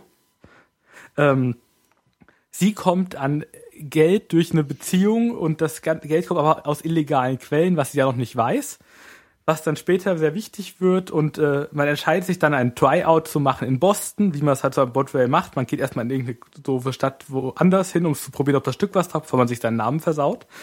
Und ähm, ja, man engagiert dann einen Filmstar. Der Filmstar stellt sich heraus, kann nicht singen was ja ideale Voraussetzungen sind. Und äh, der fällt dann natürlich aus, weil äh, der Assistent von Eileen, der sich für den großen zukünftigen Producer hält, äh, eine Erdnuss, äh, äh, Erdnüsse ins Essen mischen, sie ist ganz schlimm gegen Erdnüsse allergisch und fällt sofort aus. Ähm, äh, Karen wird im Finale der ersten Staffel Marilyn. Äh, der, die, der erste, die erste Preview läuft und es ist eine Katastrophe am Schluss und niemand klatscht, weil das Stück endet mit dem Tod von Marilyn Monroe und es ist total traurig und niemand klatscht am Ende der Musical, wenn es traurig endet. Also muss schnell für die nächste Nacht ein super tolles Finale da hinten dran geschrieben werden. Der Song ist total großartig äh, und alle sind begeistert und damit endet die erste Staffel. Äh, in der zweiten Staffel geht es dann so weiter, dass es, äh, man ist zurück in New York, man will das Stück jetzt an Bordway bringen, diese ganze illegale Geldgeschichte fällt ihnen auf die Füße, weil das FBI ermittelt und die Produktion wird gestoppt, das Geld eingefroren äh, und hin, dann kommt natürlich raus, dass da dran eigentlich der Ex-Mann schuld ist, weil er das so eingefädelt hat. Dem Regisseur wird sexuelle Belästigung vorgeworfen, äh, was man halt so hat. Äh, Karen lernt äh, ein neues Autorenteam kennen, ganz jung, unerfahren, äh, haben noch nie was geschrieben und die schreiben ein Musical Hitlist, was äh, alle sagen, das ist das nächste Rent, weil es äh, so tolle Musik hat und der Typ, der das Buch dafür schreibt, ist halt ein Idiot und kann nicht schreiben. Äh, und deswegen nimmt man das, lässt man das Buch einfach weg und macht es zum äh, nur gesungenen Stück. Derrick unterstützt dieses Projekt, verlässt äh, das Marilyn Monroe Musical und äh, ganz viel Beziehungschaos natürlich und äh, am aktuellen Stand der aktuellen Folge kommen jetzt beide Stücke raus. Hitlist, also kleines Community Theater Projekt und ähm, Bombshell, das Marilyn Monroe Musical, so ganz groß am Broadway. Man hat natürlich dann schon voll, es geht darauf hinaus, dass man am Ende der ersten, der zweiten Staffel die Tony Awards hat und äh, Karen und Ivy sind die Konkurrentinnen um Best Actress. Also wie die Nationals. Ja, der, der Unterschied ist halt, ähm, ja. Die Tony Awards sind ein bisschen wichtiger. Genau, genau. Ich gebe es ja zu. Äh, der Unterschied ist halt zwischen, den, zwischen Glee und Smash erstmal, dass wir in Smash Musik haben, die für diese Serie geschrieben wurde. Also man hat zwar auch so diese paar Pop-Cover-Songs, aber es gibt halt die, die zwei wichtigen fiktiven Musicals und die, äh, die ganzen anderen so, die erwähnt werden. Und für die alle wurden Songs geschrieben, die dann äh, auch vorkommen. Und zwar. Also es gibt mehr als zwei fiktionale Musicals. Es gibt da drin, es, es gibt darin sau viele fiktionale Musicals. das ist ja super. Weil dann, natürlich gehen die Leute in dieser Show auch mal ins Theater und schauen sich irgendwie eine andere Darstellerin an, die potenziell ein Stück passen. So, die hat natürlich ihre Show gerade. Und dann gibt's irgendwie. Es gibt erstmal Bombshell, das Marilyn Monroe Musical, wo man die meisten Songs draus hat. Das ist auch komplett auf CD erschienen. Dann gibt's Hitlist, also das kleine äh, Off-Stück. Dann gibt es äh, Heaven on Earth, das Stück, was Julia und Tom davor hatten, was gerade so, so erfolgreich ist und wo Ivy im Ensemble spielt. Man hat dann noch, äh, was haben wir noch? Wir haben Liaisons äh, als Stück, was äh, ein paar Mal erwähnt wird und wo es ein paar Szenen gibt, weil Ivy da kurzzeitig mitspielt, als sie nicht die Marilyn ist und was von einem Comedian versaut, wird, weshalb ich wieder ganz schnell einmotten. Äh, ja, und es, es gibt halt so ganz viele so Randerscheinungsstücke, wo dann irgendwie ein Song für geschrieben wurde. Oder zwei. Und dann gibt's halt äh, Bombshell und Hitlist, wo wirklich Bücher und Song für geschrieben wurden.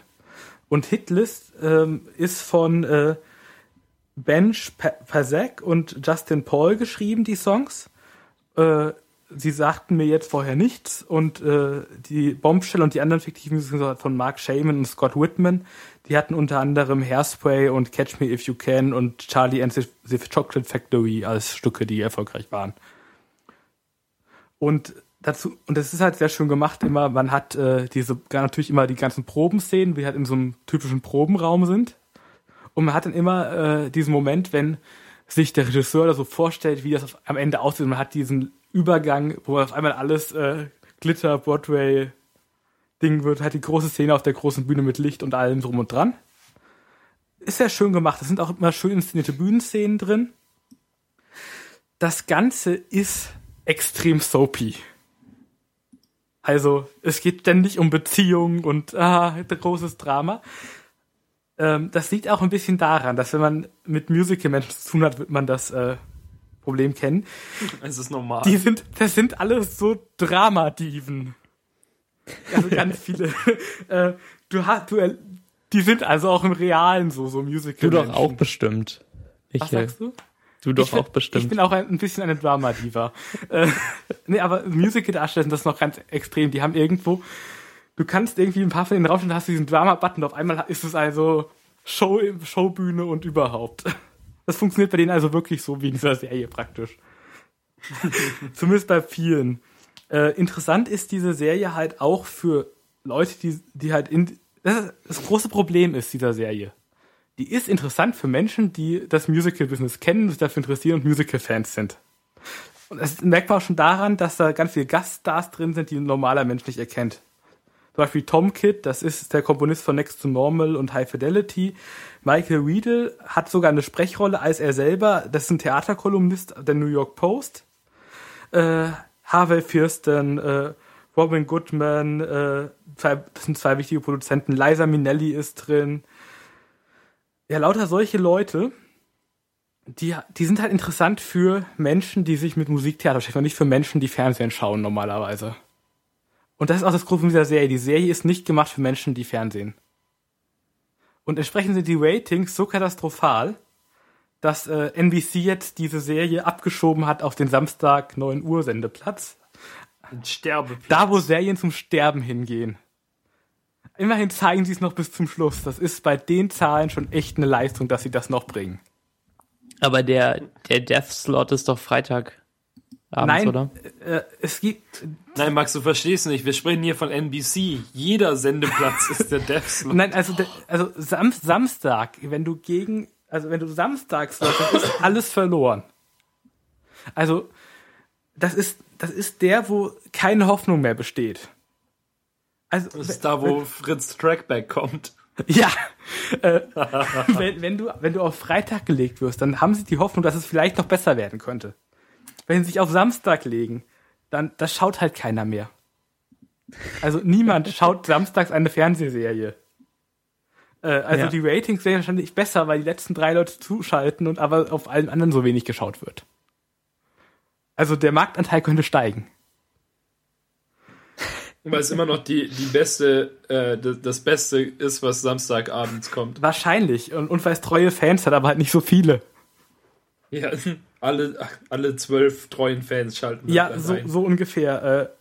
Äh, und es ist sehr traurig um diese Serie, weil sie hat eine schöne Idee, sie ist hochwertig gemacht, sie ist sehr aufwendig produziert, aber sie hat das Publikum irgendwie nicht, nicht so ganz getroffen.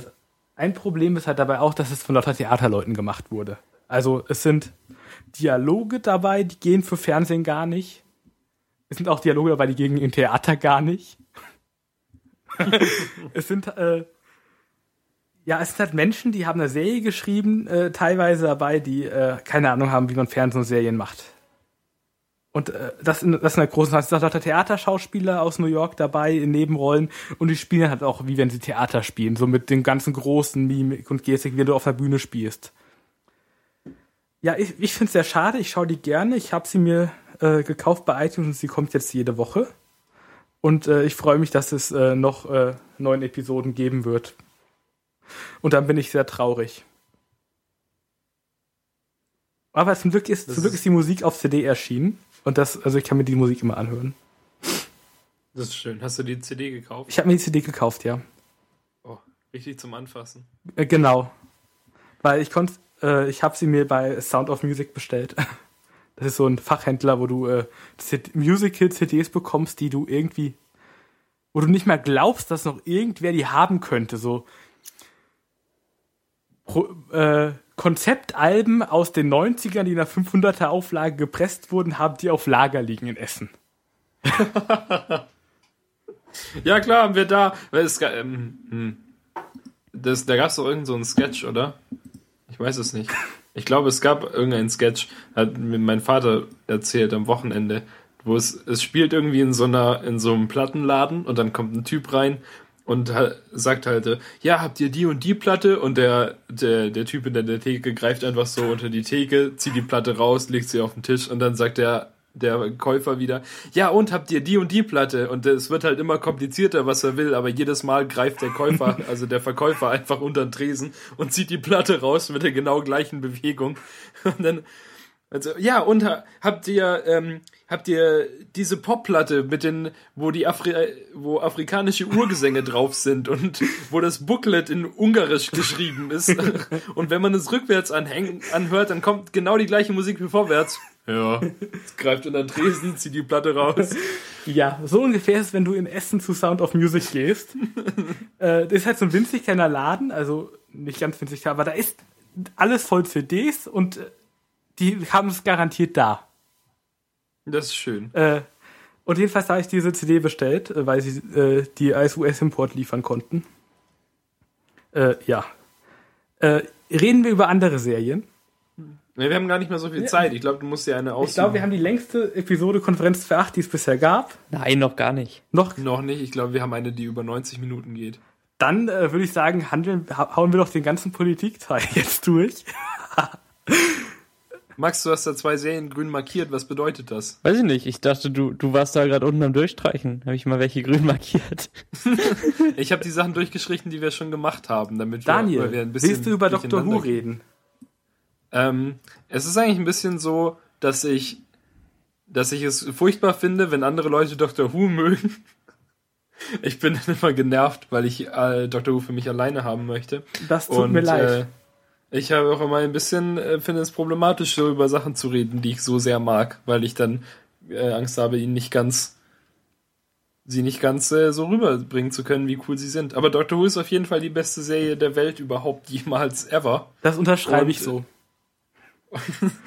und äh, man sollte sie auf jeden Fall anschauen. Jetzt kam äh, am Wochenende die neueste Folge raus und sie ist hervorragend und bringt neue Figuren. Also ein, beziehungsweise halt nicht so richtig neu, aber sie, die neue Companion-Dame ist nun endlich offiziell dabei und ich der glaub, Doktor wir müssen hat erklären, was der Doktor und die Companions sind. Nee, nee, das, das wissen überhaupt wirklich gar nicht. alle. Das wissen alle, wir sind, wir das sind, ist gut. Wir ja. sind der richtige Podcast dafür. Gut, also und wir haben ja dieses... Wenn nicht, dann drückt jetzt auf Pause und recherchiert. Und, scha und, schaut, schon mal versucht. und schaut alle 807 Folgen, wenn ihr es jetzt noch nicht wisst. Und alle Specials und alle Red Nose Ja, die Day, sind damit eingerechnet. Comic Reliefs. Ähm, ne, und es gibt das Jubiläum dieses Jahr. Oh, das Jubiläum, Fünf, das wird so 50 gut. 50 Jahre Doctor Who.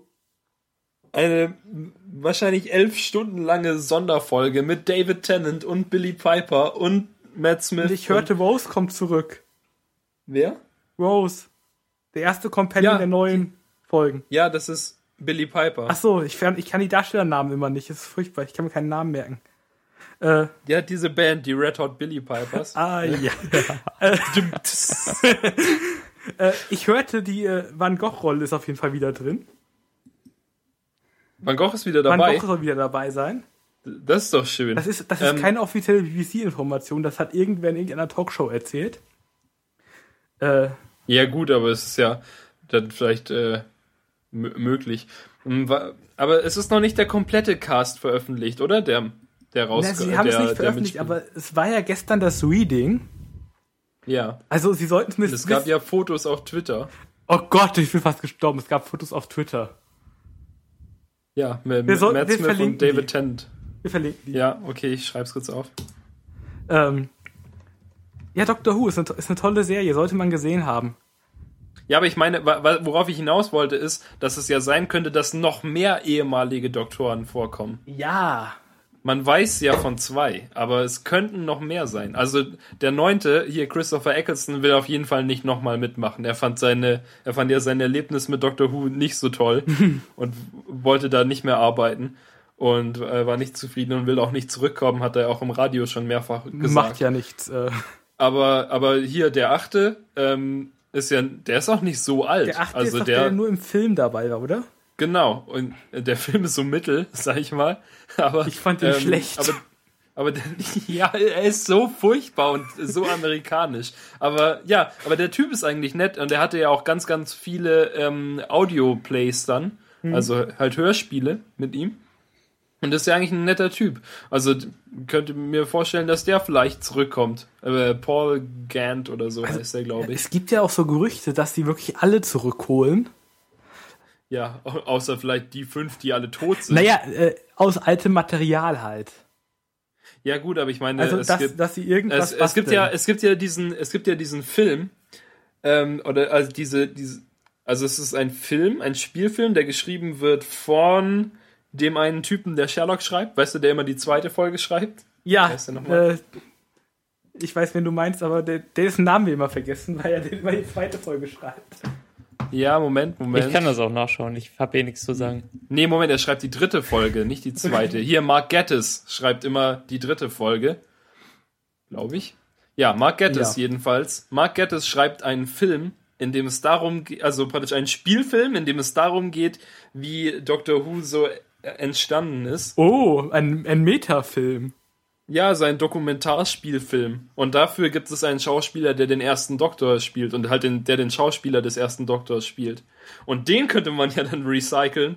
Und wenn man den ja schon hat, dann könnte man den ja noch in die 50 Jahre Sonderfolge einbringen. Weil, ich meine, klar, sie könnten es machen, aber ich glaube doch, dass wenn sie schon die 50 Jahre Mega-Blockbuster-Folge drehen, dass sie nicht nur zwei alte Doktoren da wieder Also reinbringen. ich kann mir auch durchaus vorstellen, dass sie äh, alles, alles CGI einfach und damit alles, alles zurückholen.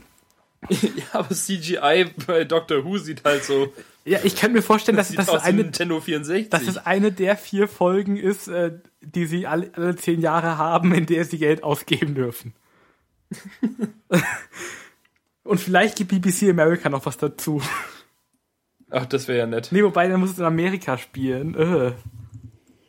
Ja, aber B B äh, America macht ja schon Torchwood. Ja, aber sie haben auch ein paar Folgen mitgemacht und die waren ja nicht so die aller, allerbesten. Was denn welch, bei welchen Folgen? Äh, die so sehr für den amerikanischen Markt waren, zum Beispiel dieses mit dem Astronauten. Aber die war aber doch voll gut. Äh, die, ich fand die jetzt irgendwie ein bisschen aus der Reihe fallend. Es war so gut, wie die TARDIS äh, unsichtbar im Weißen Haus stand, im Ja, Büro des sehr, aber Präsidenten. besser ist nur noch, als die Tades sichtbar bei Hitler steht. Und dann Rory Hitler in den Schrank packt, weil er keinen Bock Ja, hat. das, äh, Das war ein langer ich, Tag. möchte das, Kein- ich möchte jetzt das Gesicht von Max sehen in diesem Moment. Hä, Hitler? Äh, jedenfalls, ähm, Ich habe eh Ja, Max abgeschaltet. gerade Ich bei will, der das ja, zehnten. ich will das ja vielleicht noch sehen. Also, ich du, war du so hattest halb eine. Spoilerwarnung. Ja, Ja, geh doch, wenn du keine Lust hast. Jedenfalls, ich kann mir vorstellen, dass sie noch, dass sie ganz viele Sachen irgendwie mit Effekten zurückholen. Ähm, Effekte wird es auf jeden Fall geben. Und die, ich meine, die alten, ähm, die alten TARDIS Innen, Innenleben stehen ja alle noch.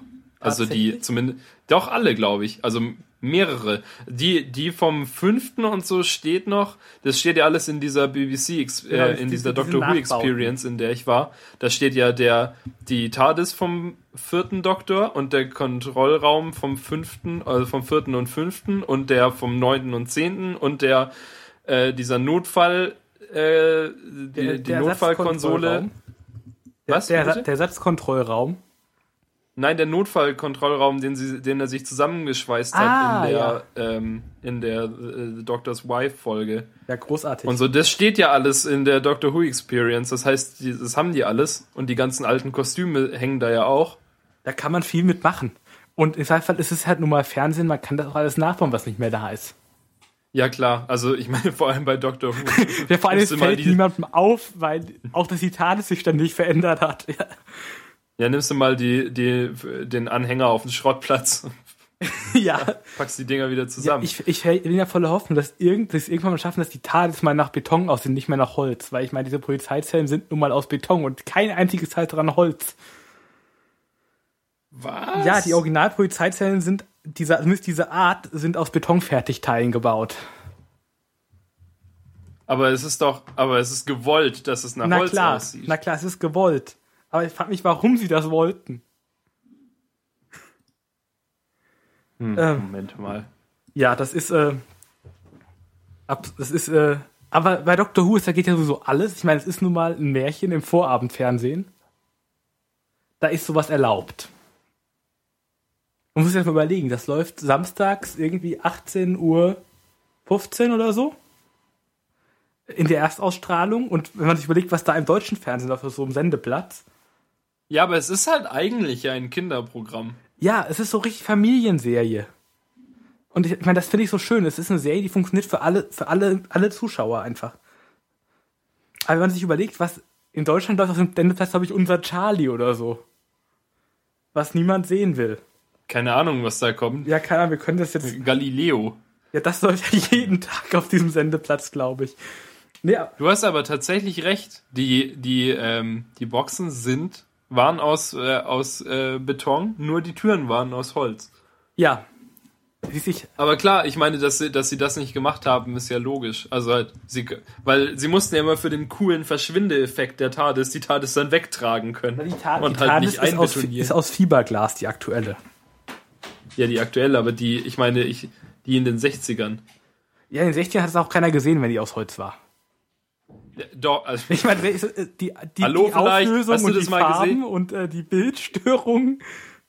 ja, aber ich habe ich hab die äh, ersten paar, die erste Folge, oder halt die, die erste, früher war es ja noch anders, da waren immer irgendwie vier, vier Folgen waren eine Geschichte und dann gab Ja. es mehrere Geschichten in einer Staffel. Und ich habe die erste Geschichte vom vierten Doktor gesehen äh, mit dem Roboter und da, ähm, da man, man sieht halt schon, dass, die, dass die TARDIS außen aus Holz ist, Mhm. weil immer wenn er die Tür aufmacht, wackelt das ganze Ding total hin und her und ist super Das ist aber auch instabil. einfach 60er Jahre Fernsehen. Ich meine, wir hatten ja in Deutschland in der Zeit, äh, wie hieß es, Raumschiff Orion oder so? Ähm, wo ja dieses legendäre Schaltpult ist, was aus äh, Bleist Bleistiftspitzern und Bügeleisen und sowas besteht. Aber halt äh, nicht wie bei Doctor Who, wo es wirklich Bleistiftspitzer und Bügeleisen sind, die da teilweise rumstehen, weil er einfach das gerade hatte zum Reparieren, sondern äh, es ist so, weil sie nichts anderes hatten zur Ausstattung. Und tun so, als wäre was anderes. Und siehst halt, es ist ein Bügeleisen. Wo er es dann rumschiebt. Oh ja, ich sehe es gerade. das ist ja voll witzig. Ja, aber bei dem, äh, beim, bei der vorletzten TARDIS, ähm, also bei der, bei der vorigen TARDIS-Konsole, war es ja auch ähm, offensichtlich aus irgendwelchen absurden Sachen zusammen. Ja, aber die, die. Sachen waren auch im Sinn der Serie diese Sachen. Die haben ja nicht so, das haben wir nicht so getan, als hätte, das wäre was anderes gewesen. Ja, sondern es gab halt irgendwie dieses, diese, dieses eine Pedal war so eine Luftpumpe oder so. Ja, jedenfalls großartige Ausstattung irgendwie. Äh, die neue TARDIS innen drin finde ich ja sehr stylisch. Die dunkle jetzt. Ja, die, diese sehr metallische, ich glaube, die hat Johnny Ive entworfen. Bestimmt. ja, ne, gebürstetes Aluminium. Ja. Nee, das ist irgendwie dieser neue Setdesigner. Der Setdesigner hat angefangen unmittelbar nachdem ähm, äh, Dings Moffat die Serie übernommen hat und da war halt die TARDIS irgendwie schon neu designt und hatte halt dieses diese Brücke, diese frei hängende Brücke. Und er, er hat jetzt aber die Gelegenheit bekommen, das Ganze neu zu bauen und hat es so cool. Äh, es ist ja auch Retro so ein bisschen. Es ist halt wie die Konsole früher war. Es, es sieht auch sehr irgendwie nach so 60er Jahre Zukunft aus. Ja, ist es ja. Also sie, die auch diese die Form der Konsole war ja halt irgendwie erst beim 9. und 10. irgendwie so ein bisschen organ also ziemlich organisch. Ja. Und dann wurde es so ein bisschen hier Explosion on a Junkyard. Und jetzt ist es halt wieder so, wie es ja, wie es in den äh, 60ern, 70ern war oder halt ja in der ganzen in ganzen Old Ja, ich glaube, äh, Zeug. Das Einzige, was mich halt wirklich stört, ist, dass es kein Rauf-Runter-Dings mehr gibt, das sich gleichzeitig mit dem TARDIS-Geräusch bewegt. ja, die, dieser Zylinder war natürlich schon interessant irgendwie, als äh, Den gab es halt seit der aller, allerersten ja, Folge. dafür haben sie jetzt halt die Weltzeituhr eingebaut. Ja, das, ja, das Ding, das sich dreht. Aber das macht keinen Sinn, weil sich dieses Ding super weich langsam dreht und es trotzdem Ja, das stimmt, da, da stimmt einfach macht. irgendwas. Es muss sich was da, rauf da muss so runter ein bewegen. Zylinder sein. Ich, und ich hoffe, das werden sie noch irgendwann korrigieren. Ich mein, ähm, aber ich glaube, am, Dass es niemand gemerkt hat. ich glaube, ich glaube einfach am Start der neuen Serie, da wollten sie mit dem Design besonders betonen, dass die TARDIS ja ein Lebewesen ist. Deswegen muss es so nach Leben aussehen. Ja, und sie wollten es auch irgendwie anders machen als Früher. die alte. Ja. Ja, es gibt ja dieses wunderbare äh, Red Nose Day Dingens mit äh, wer, wer ist da drin? Äh, Atkins und so, äh, wie heißt er? Ja, Mr. ja, das- Bean-Darsteller und Hugh Jackman At- und so. Rowan Atkinson. Und solche, solche Leute. Und da ist ja dieses wunderbar parodiert, in der Tat ist der Zylinder. Der so rumfackelt die ganze Wo du Zeit. einfach siehst, So es aus, da steht da jemand unten drin und hat das Ding auf seinem Rücken und macht äh, Kniebeugen oder so. Ja, es wackelt halt total hin und her. großartig. Aber so ein bisschen so war es ja früher auch. Also ähm, seit der neuen Serie ist es ja so eine Säule, die von unten bis ganz an es die ist auf Decke jeden Fall geht. viel technischer mittlerweile. Aber früher hing es ja einfach, also früher war, stand das ja es wie so ein, ein Tisch, der im Raum stand. Ja, aber das Design ist auf jeden Fall super, das neue. Ich meine, Ja, ich war, ich war zuerst, zuerst haben sie so ein paar Fotos gezeigt über Twitter und auf dem, halt auf der BBC-Seite. Und da war ich noch ein bisschen skeptisch. Aber wenn man es halt richtig sieht, vor allem in der Weihnachtsfolge, wo er da reinkommt und, und äh, da wieder angibt, so wie immer, und dann Oh, ja. diese Lichter da an der Wand entlang äh, dingsen, so entlang rasen und so, das sah wirklich ja, ziemlich das cool aus. war äh, doch, also ich finde, es ist das beste Detailist-Design der neuen Serie auf jeden Fall.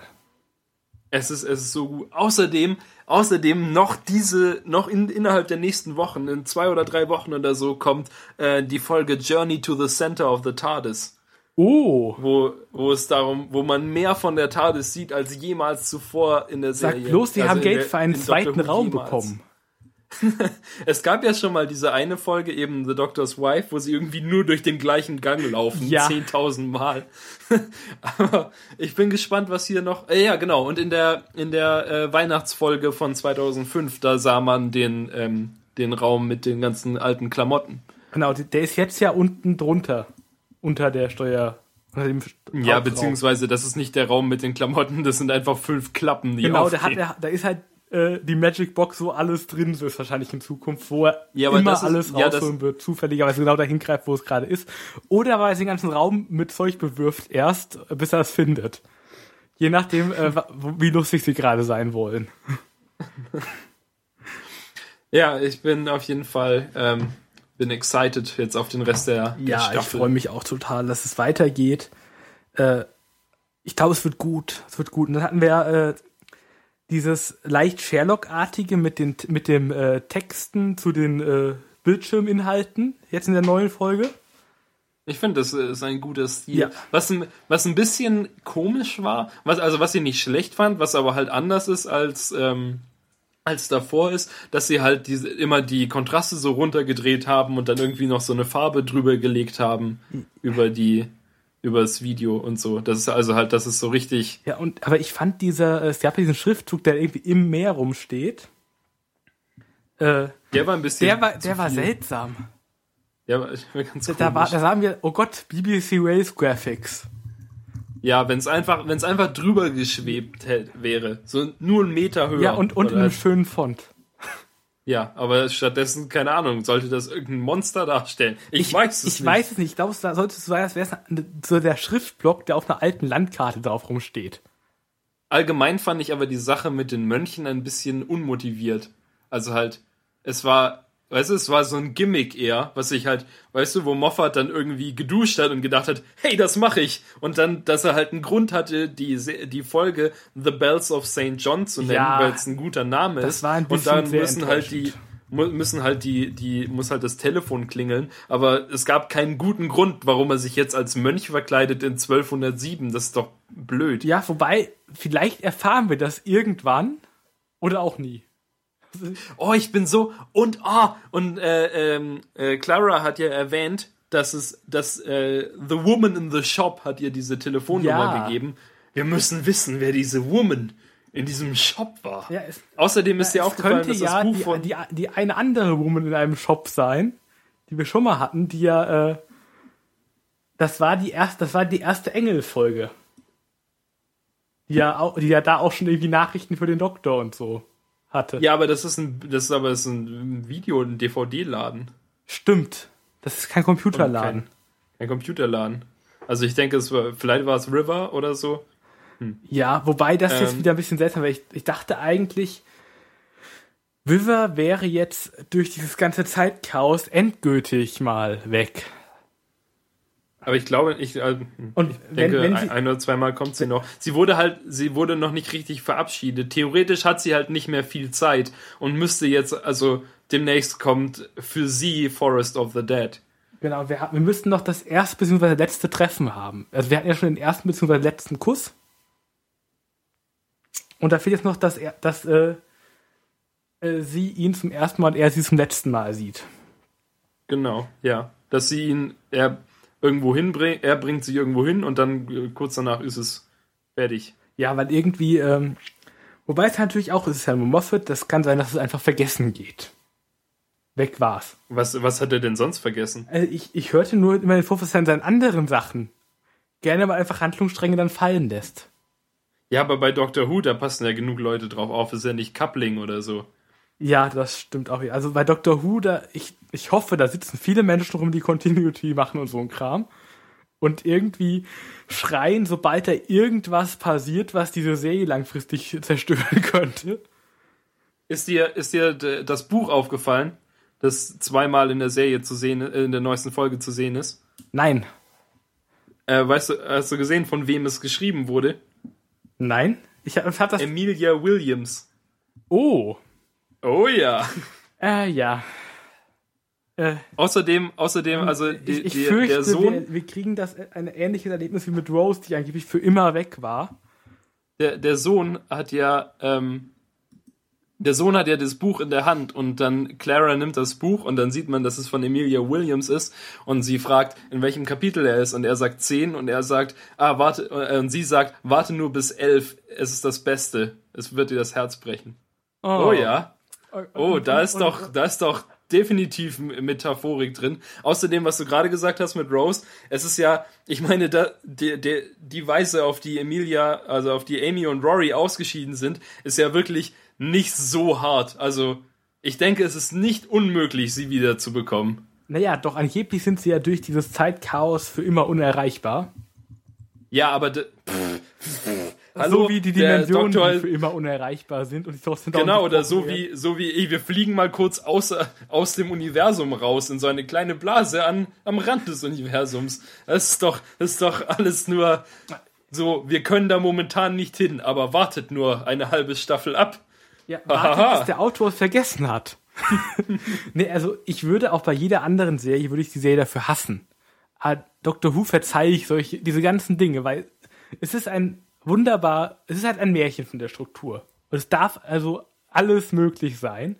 Auch wo er glaubt, Ja, man kann- glaubt, dass es unmöglich ist. Man kann darüber hinwegsehen, dass es ein Typ ist, der alles kann, mit einem kleinen, äh, mit einer kleinen Maschine, die alles kann, in einer großen Maschine, die alles kann. Ja. Es ist okay, weil alle anderen können auch alles und darum ist es ja nur fair. Ja, also es, es ist schon sehr schön. Also, und ich bin froh, dass ja ganz viele Sachen, wo es mal so Ausrutscher gab, dass sie das selbst schnell korrigiert haben. So wie die bunten Daleks. Die gibt's ja noch. Haben wir die nochmal gesehen? Ich dachte, die wären nur einmal aufgetaucht und dann danach wären sie vergessen gegangen. Zum Nee, in Asylum of the Daleks kamen wieder ein paar vor. Und niemand, ich, ich verstehe nur nicht, wo in Asylum of the Daleks die ganzen Daleks auf einmal wieder herkamen. Wie oft will man eigentlich noch Alle Daleks alle vernichten? Daleks vernichten? Durch das ganze Universum. Ich meine, das ist ja sowieso so- ein Ding beim Doctor Who-Universum. Es gibt Dinge, die haben einen Zeitpunkt und es gibt Dinge, die gelten immer für den ganzen Raum. Es gibt auch Dinge, die gelten für den ganzen Raum und alle Zeit. So wie anscheinend rückwirkend alle Time Lords vernichtet wurden, weil er kann nicht dahin zurückreisen, wo sie noch da waren. Ja, weil das irgendwie so die Mega-Timeline des Universums ist. Es ist halt ganz komisch. Weißt du, äh, man sollte ja meinen, er könnte einfach einen Tag vor den Time War zurückreisen und dann einen Tag warten, bis er ankommt. Weißt du, so wie, so wie er vielleicht einfach zwei Wochen vor Amy und Rorys Abschied zurückreisen könnte und dann einfach warten könnte, bis er in der Zeit ankommt, in die Ja, sie er, zurückgeschickt weil er kann sich ja nicht selber treffen, weil das ja seine eigene Timeline kreuzen würde. An, angeblich geht es ja nicht, aber wir werden im, im Jubiläum werden wir sehen, dass wahrscheinlich sich mehrere Doktoren Timelines kreuzen. Aber das ist ja schon hundertmal vorgekommen. Es gab ja The Two Doctors und The Three Doctors und The Five Ja. Doctors und so, wo sie sich alle schon getroffen haben. Furchtbar. Weil sie dann behaupten danach trotzdem wieder, nein, das, das geht nicht, man kann nicht in seine eigene Timeline reisen. Aber es ist Doctor Who, es Ja, und, alles. und diese eine und diese eine Comic Relief Folge, wo er sich selbst als Fünfter getroffen hat. Also 10 und 5 haben sich getroffen. ja, natürlich in der, in der Comic Relief Folgen, da sind sowieso die absurdesten Dinge mit Raum und Zeit passiert. Oh, diese eine Folge, wo die TARDIS in sich selbst gelandet ist. So gut. Solche Dinge. Und wo dann die beiden Zeiten unterschiedlich schnell laufen. Ja, als ob. Ja, wobei Ja, in den Comic glaube, wir Folgen müssen das- das ganze Universum nochmal anders. Aber ich wollte eigentlich nur mal bei Doctor Who erzählen, wie ich eigentlich zu Doctor Who gekommen bin. Und zwar Ah, ja. über Hitchhiker's Guide. Weil ähm, ich bin ein totaler Fan von, äh, von diesen Büchern. Und dann äh, habe ich irgendwann erfahren, dass diese Bücher teilweise auf Sachen basieren, die für Doctor Who geschrieben wurden. Und andersrum. Dinge auch in Doctor Who vorkommen, die dafür geschrieben wurden. Und, es, und Kommen, die- kommen die dann in beidem vor oder wurden die dann in einem von beiden nicht übernommen? es gibt Dinge, äh, da sind, es sind so Gags drin, also es gibt kleine Gags, die sind in äh, einem, die sind in beiden drin. Äh, vor allem halt in der klassischen Serie.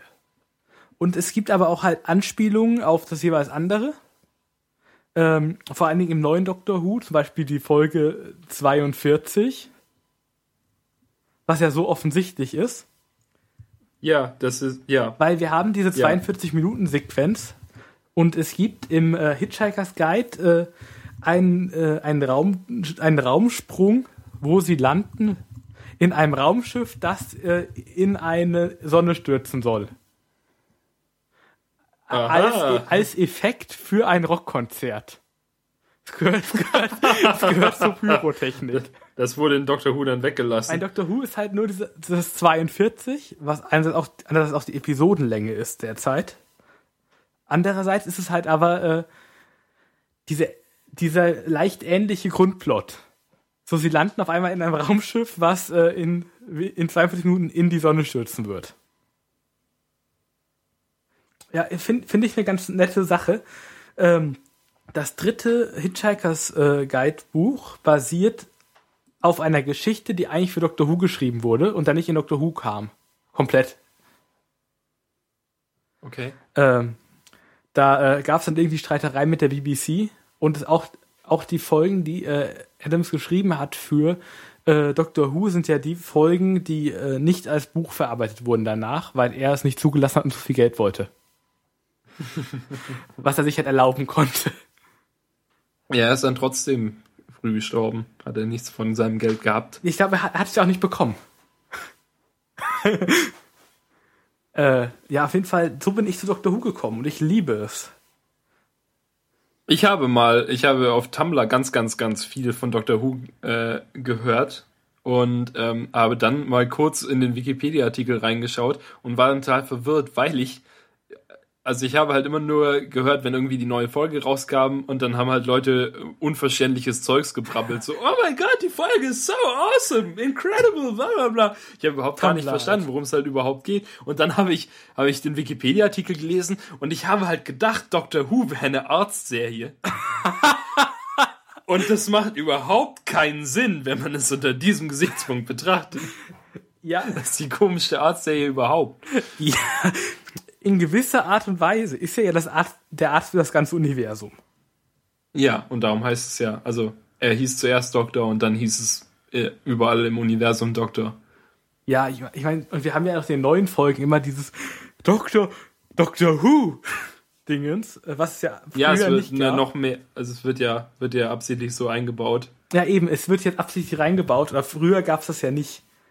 In alten, Der, den Running Gag gibt's ja schon immer. aber nicht so extrem, wie er in den letzten äh, drei Staffeln ja, vor allem jetzt wurde. in der, ja, vor allem in der neuesten. Oh, in der neuesten, ja, da, da lieben sie diesen Gag und der kommt ständig. Angeblich Ja, aber halt auch- äh, synchronisieren sie ihn leider in der deutschen Fassung. Doktor Wer? Doktor Wer? Na, toll. Doktor Wer könnte dann im ZDF laufen.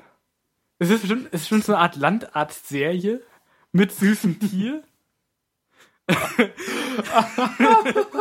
Ja, und dann und, äh, durch die Zeit reist er in, äh, in so einer deutschen Telefonzelle, weißt du, diese gelben Telefonzellen, In einem die VW aussehen wie so. Bleistifte. Nein, es muss ja irgendwas sein, mit dem man eigentlich nicht. Oder in so einem, in so einem Stromdings. Weißt du, so ein Oder Stromhäuschen. in einem Telekom-Kasten. So in, in, in, seinem, in so einem Travo. Ja, äh, sehr schön. Das ist ja die, die deutsche Entsprechung zu so einer Notrufzelle, so wie es in der Stadt du? ja, rumsteht. so ein Travohäuschen. Ja, also ich glaube, das sollten wir pitchen. äh, und äh, liebe Zuhörerinnen und Zuhörer, äh, ihr pitcht das bitte nicht. Das machen wir. Das, das ist unser, unser Unsere Serie. Max, bist du eigentlich noch da? Bist du jetzt beleidigt? Ich bin auch da. Du bist schon entsetzt Hallo, Max. davon, dass wir jetzt äh, bald äh, zwei Stunden reden oder so. Das ist die längste Folge. Ja, Max hat sich auch schon auf Twitter be beschwert, dass äh, wir so lange über, ähm, über Dr. Who sprechen und er es eigentlich noch angucken wollte oder Äh. will und wir alles kaputt spoilern. ich denke, wir sollten die Folge jetzt auch langsam beenden. Genau, und f- vielleicht holen wir es irgendwann äh, nach den anderen Blog, den ich hier im Ja, Skript das stehen habe. Politdrama können wir nochmal machen. Wann Genau. anders. Wir haben Stoff für noch, wir haben noch einen Stoff für eine ganze Episode Konferenz 2.8. Ja, wir haben quasi nur Comedy gema Comedy-Serien gemacht bis jetzt. genau. Und das einzige Drama war Smash. Ja, das war Das aber kein ja, ernstes war- Drama. Ja, das meinen ja auch nicht. zusammen und so. Ja, also die Serie ist aber auch ein Drama, dass die abgesetzt wird. Oh. Traurig. ähm, Wein doch. ja. Äh, jedenfalls, äh, wir haben über Serien geredet. Und das war super. Und- Michel, du bist äh, wahrscheinlich einer meiner Lieblingsgäste, der heute da war. Das freut mich. ich meine, so viele sahen es ja heute zwar nicht, aber Max, wie fandest du's? Ja, die letzte halbe Stunde fand ich besonders schön. das hat man daran gemerkt, dass ich so viel gesagt habe. Ich bin Du auf Toilette die- gegangen zwischendurch. Du kannst die Ohren, äh, die Finger aus den Ohren rausnehmen. Äh, wir beenden diese Folge jetzt. Ich bedanke mich sehr bei Michel Honold, dass er zu Gast war. Ich bedanke mich bei Max, dass er noch nicht aufgelegt und rausgestürmt ist und die Website gelöscht Ich hat. bedanke mich bei euch, dass ihr mir über Seinfeld zugehört habt. danke, dass ich zu Gast sein durfte. Ich habe jetzt wirklich Lust auf Seinfeld. Ich glaube, ich werde mir das mal ein bisschen zu Gemüte führen. Ja, ich- Ich habe so einen. Ohrwurm von dem von der Titelmusik mit diesem Slap Bass. S- Summ sie mal. Achtung, GEMA. Nee. Nee, Okay. nee. Kann ich vielleicht noch reinschneiden später? Okay. Ja, dann, ähm, Max, wir sehen uns nächste Woche. Michel, wir sehen uns irgendwann. Genau. Bestimmt wieder. Vielleicht nehmen wir dich ja mal wieder als Gast, wenn die Leute, ähm, Diese Episode gehört Einigermaßen. haben und alle Folgen gesehen haben, über die wir geredet haben. ja, in drei Jahren dann kommst du zurück. So ungefähr. Und nächste Woche endlich wieder Programmierer-Themen. Und äh, Ja, Max, Max erzählt aus seinem äh, mysteriösen eine, äh, Studium. eine Frage müssen wir natürlich noch klären. Welche Pixeldichte braucht man, um Serien zu sehen, optimalerweise? Hm. Es kommt auch an, wie weit der Bildschirm wegsteht. Kommt drauf an, wie groß du Liz Lemons Kopf sehen willst. Wichtige Fragen. Sehr gut. Nächstes Mal, wenn ich nochmal zu Gast sein sollte, in zwei Um das drei noch kurz anzumerken, alle sagen auch immer in äh, 30 Rock, dass Liz Lemon so hässlich wäre, aber die sieht gar nicht so schlecht aus. Hässlich war nur ihr Double in der Live-Episode. Oh, Ja, aber das war ja absichtlich Ich hasse richtig euch. schlecht gewählt. aber das ist doch Elaine aus Seinfeld. Äh, egal, wir wollten gerade aufhören. Wir haben uns schon verabschiedet. Äh, Seinfeld, es ist Elaine. Ach, ich hasse euch. Tschüss, Max. Tschüss, Tschüss. Michel. Tschüss. Folgt Michel auf Twitter. At, äh, ach du Scheiße, 52. 25.600 M. Das ist die Minutenzahl, die vielleicht ein Jahr hat. ja- Und ein M hinten dran. Vielleicht machen wir ihm mal einen neuen Twitter-Account. Bis dann. Tschüss. Tschüss.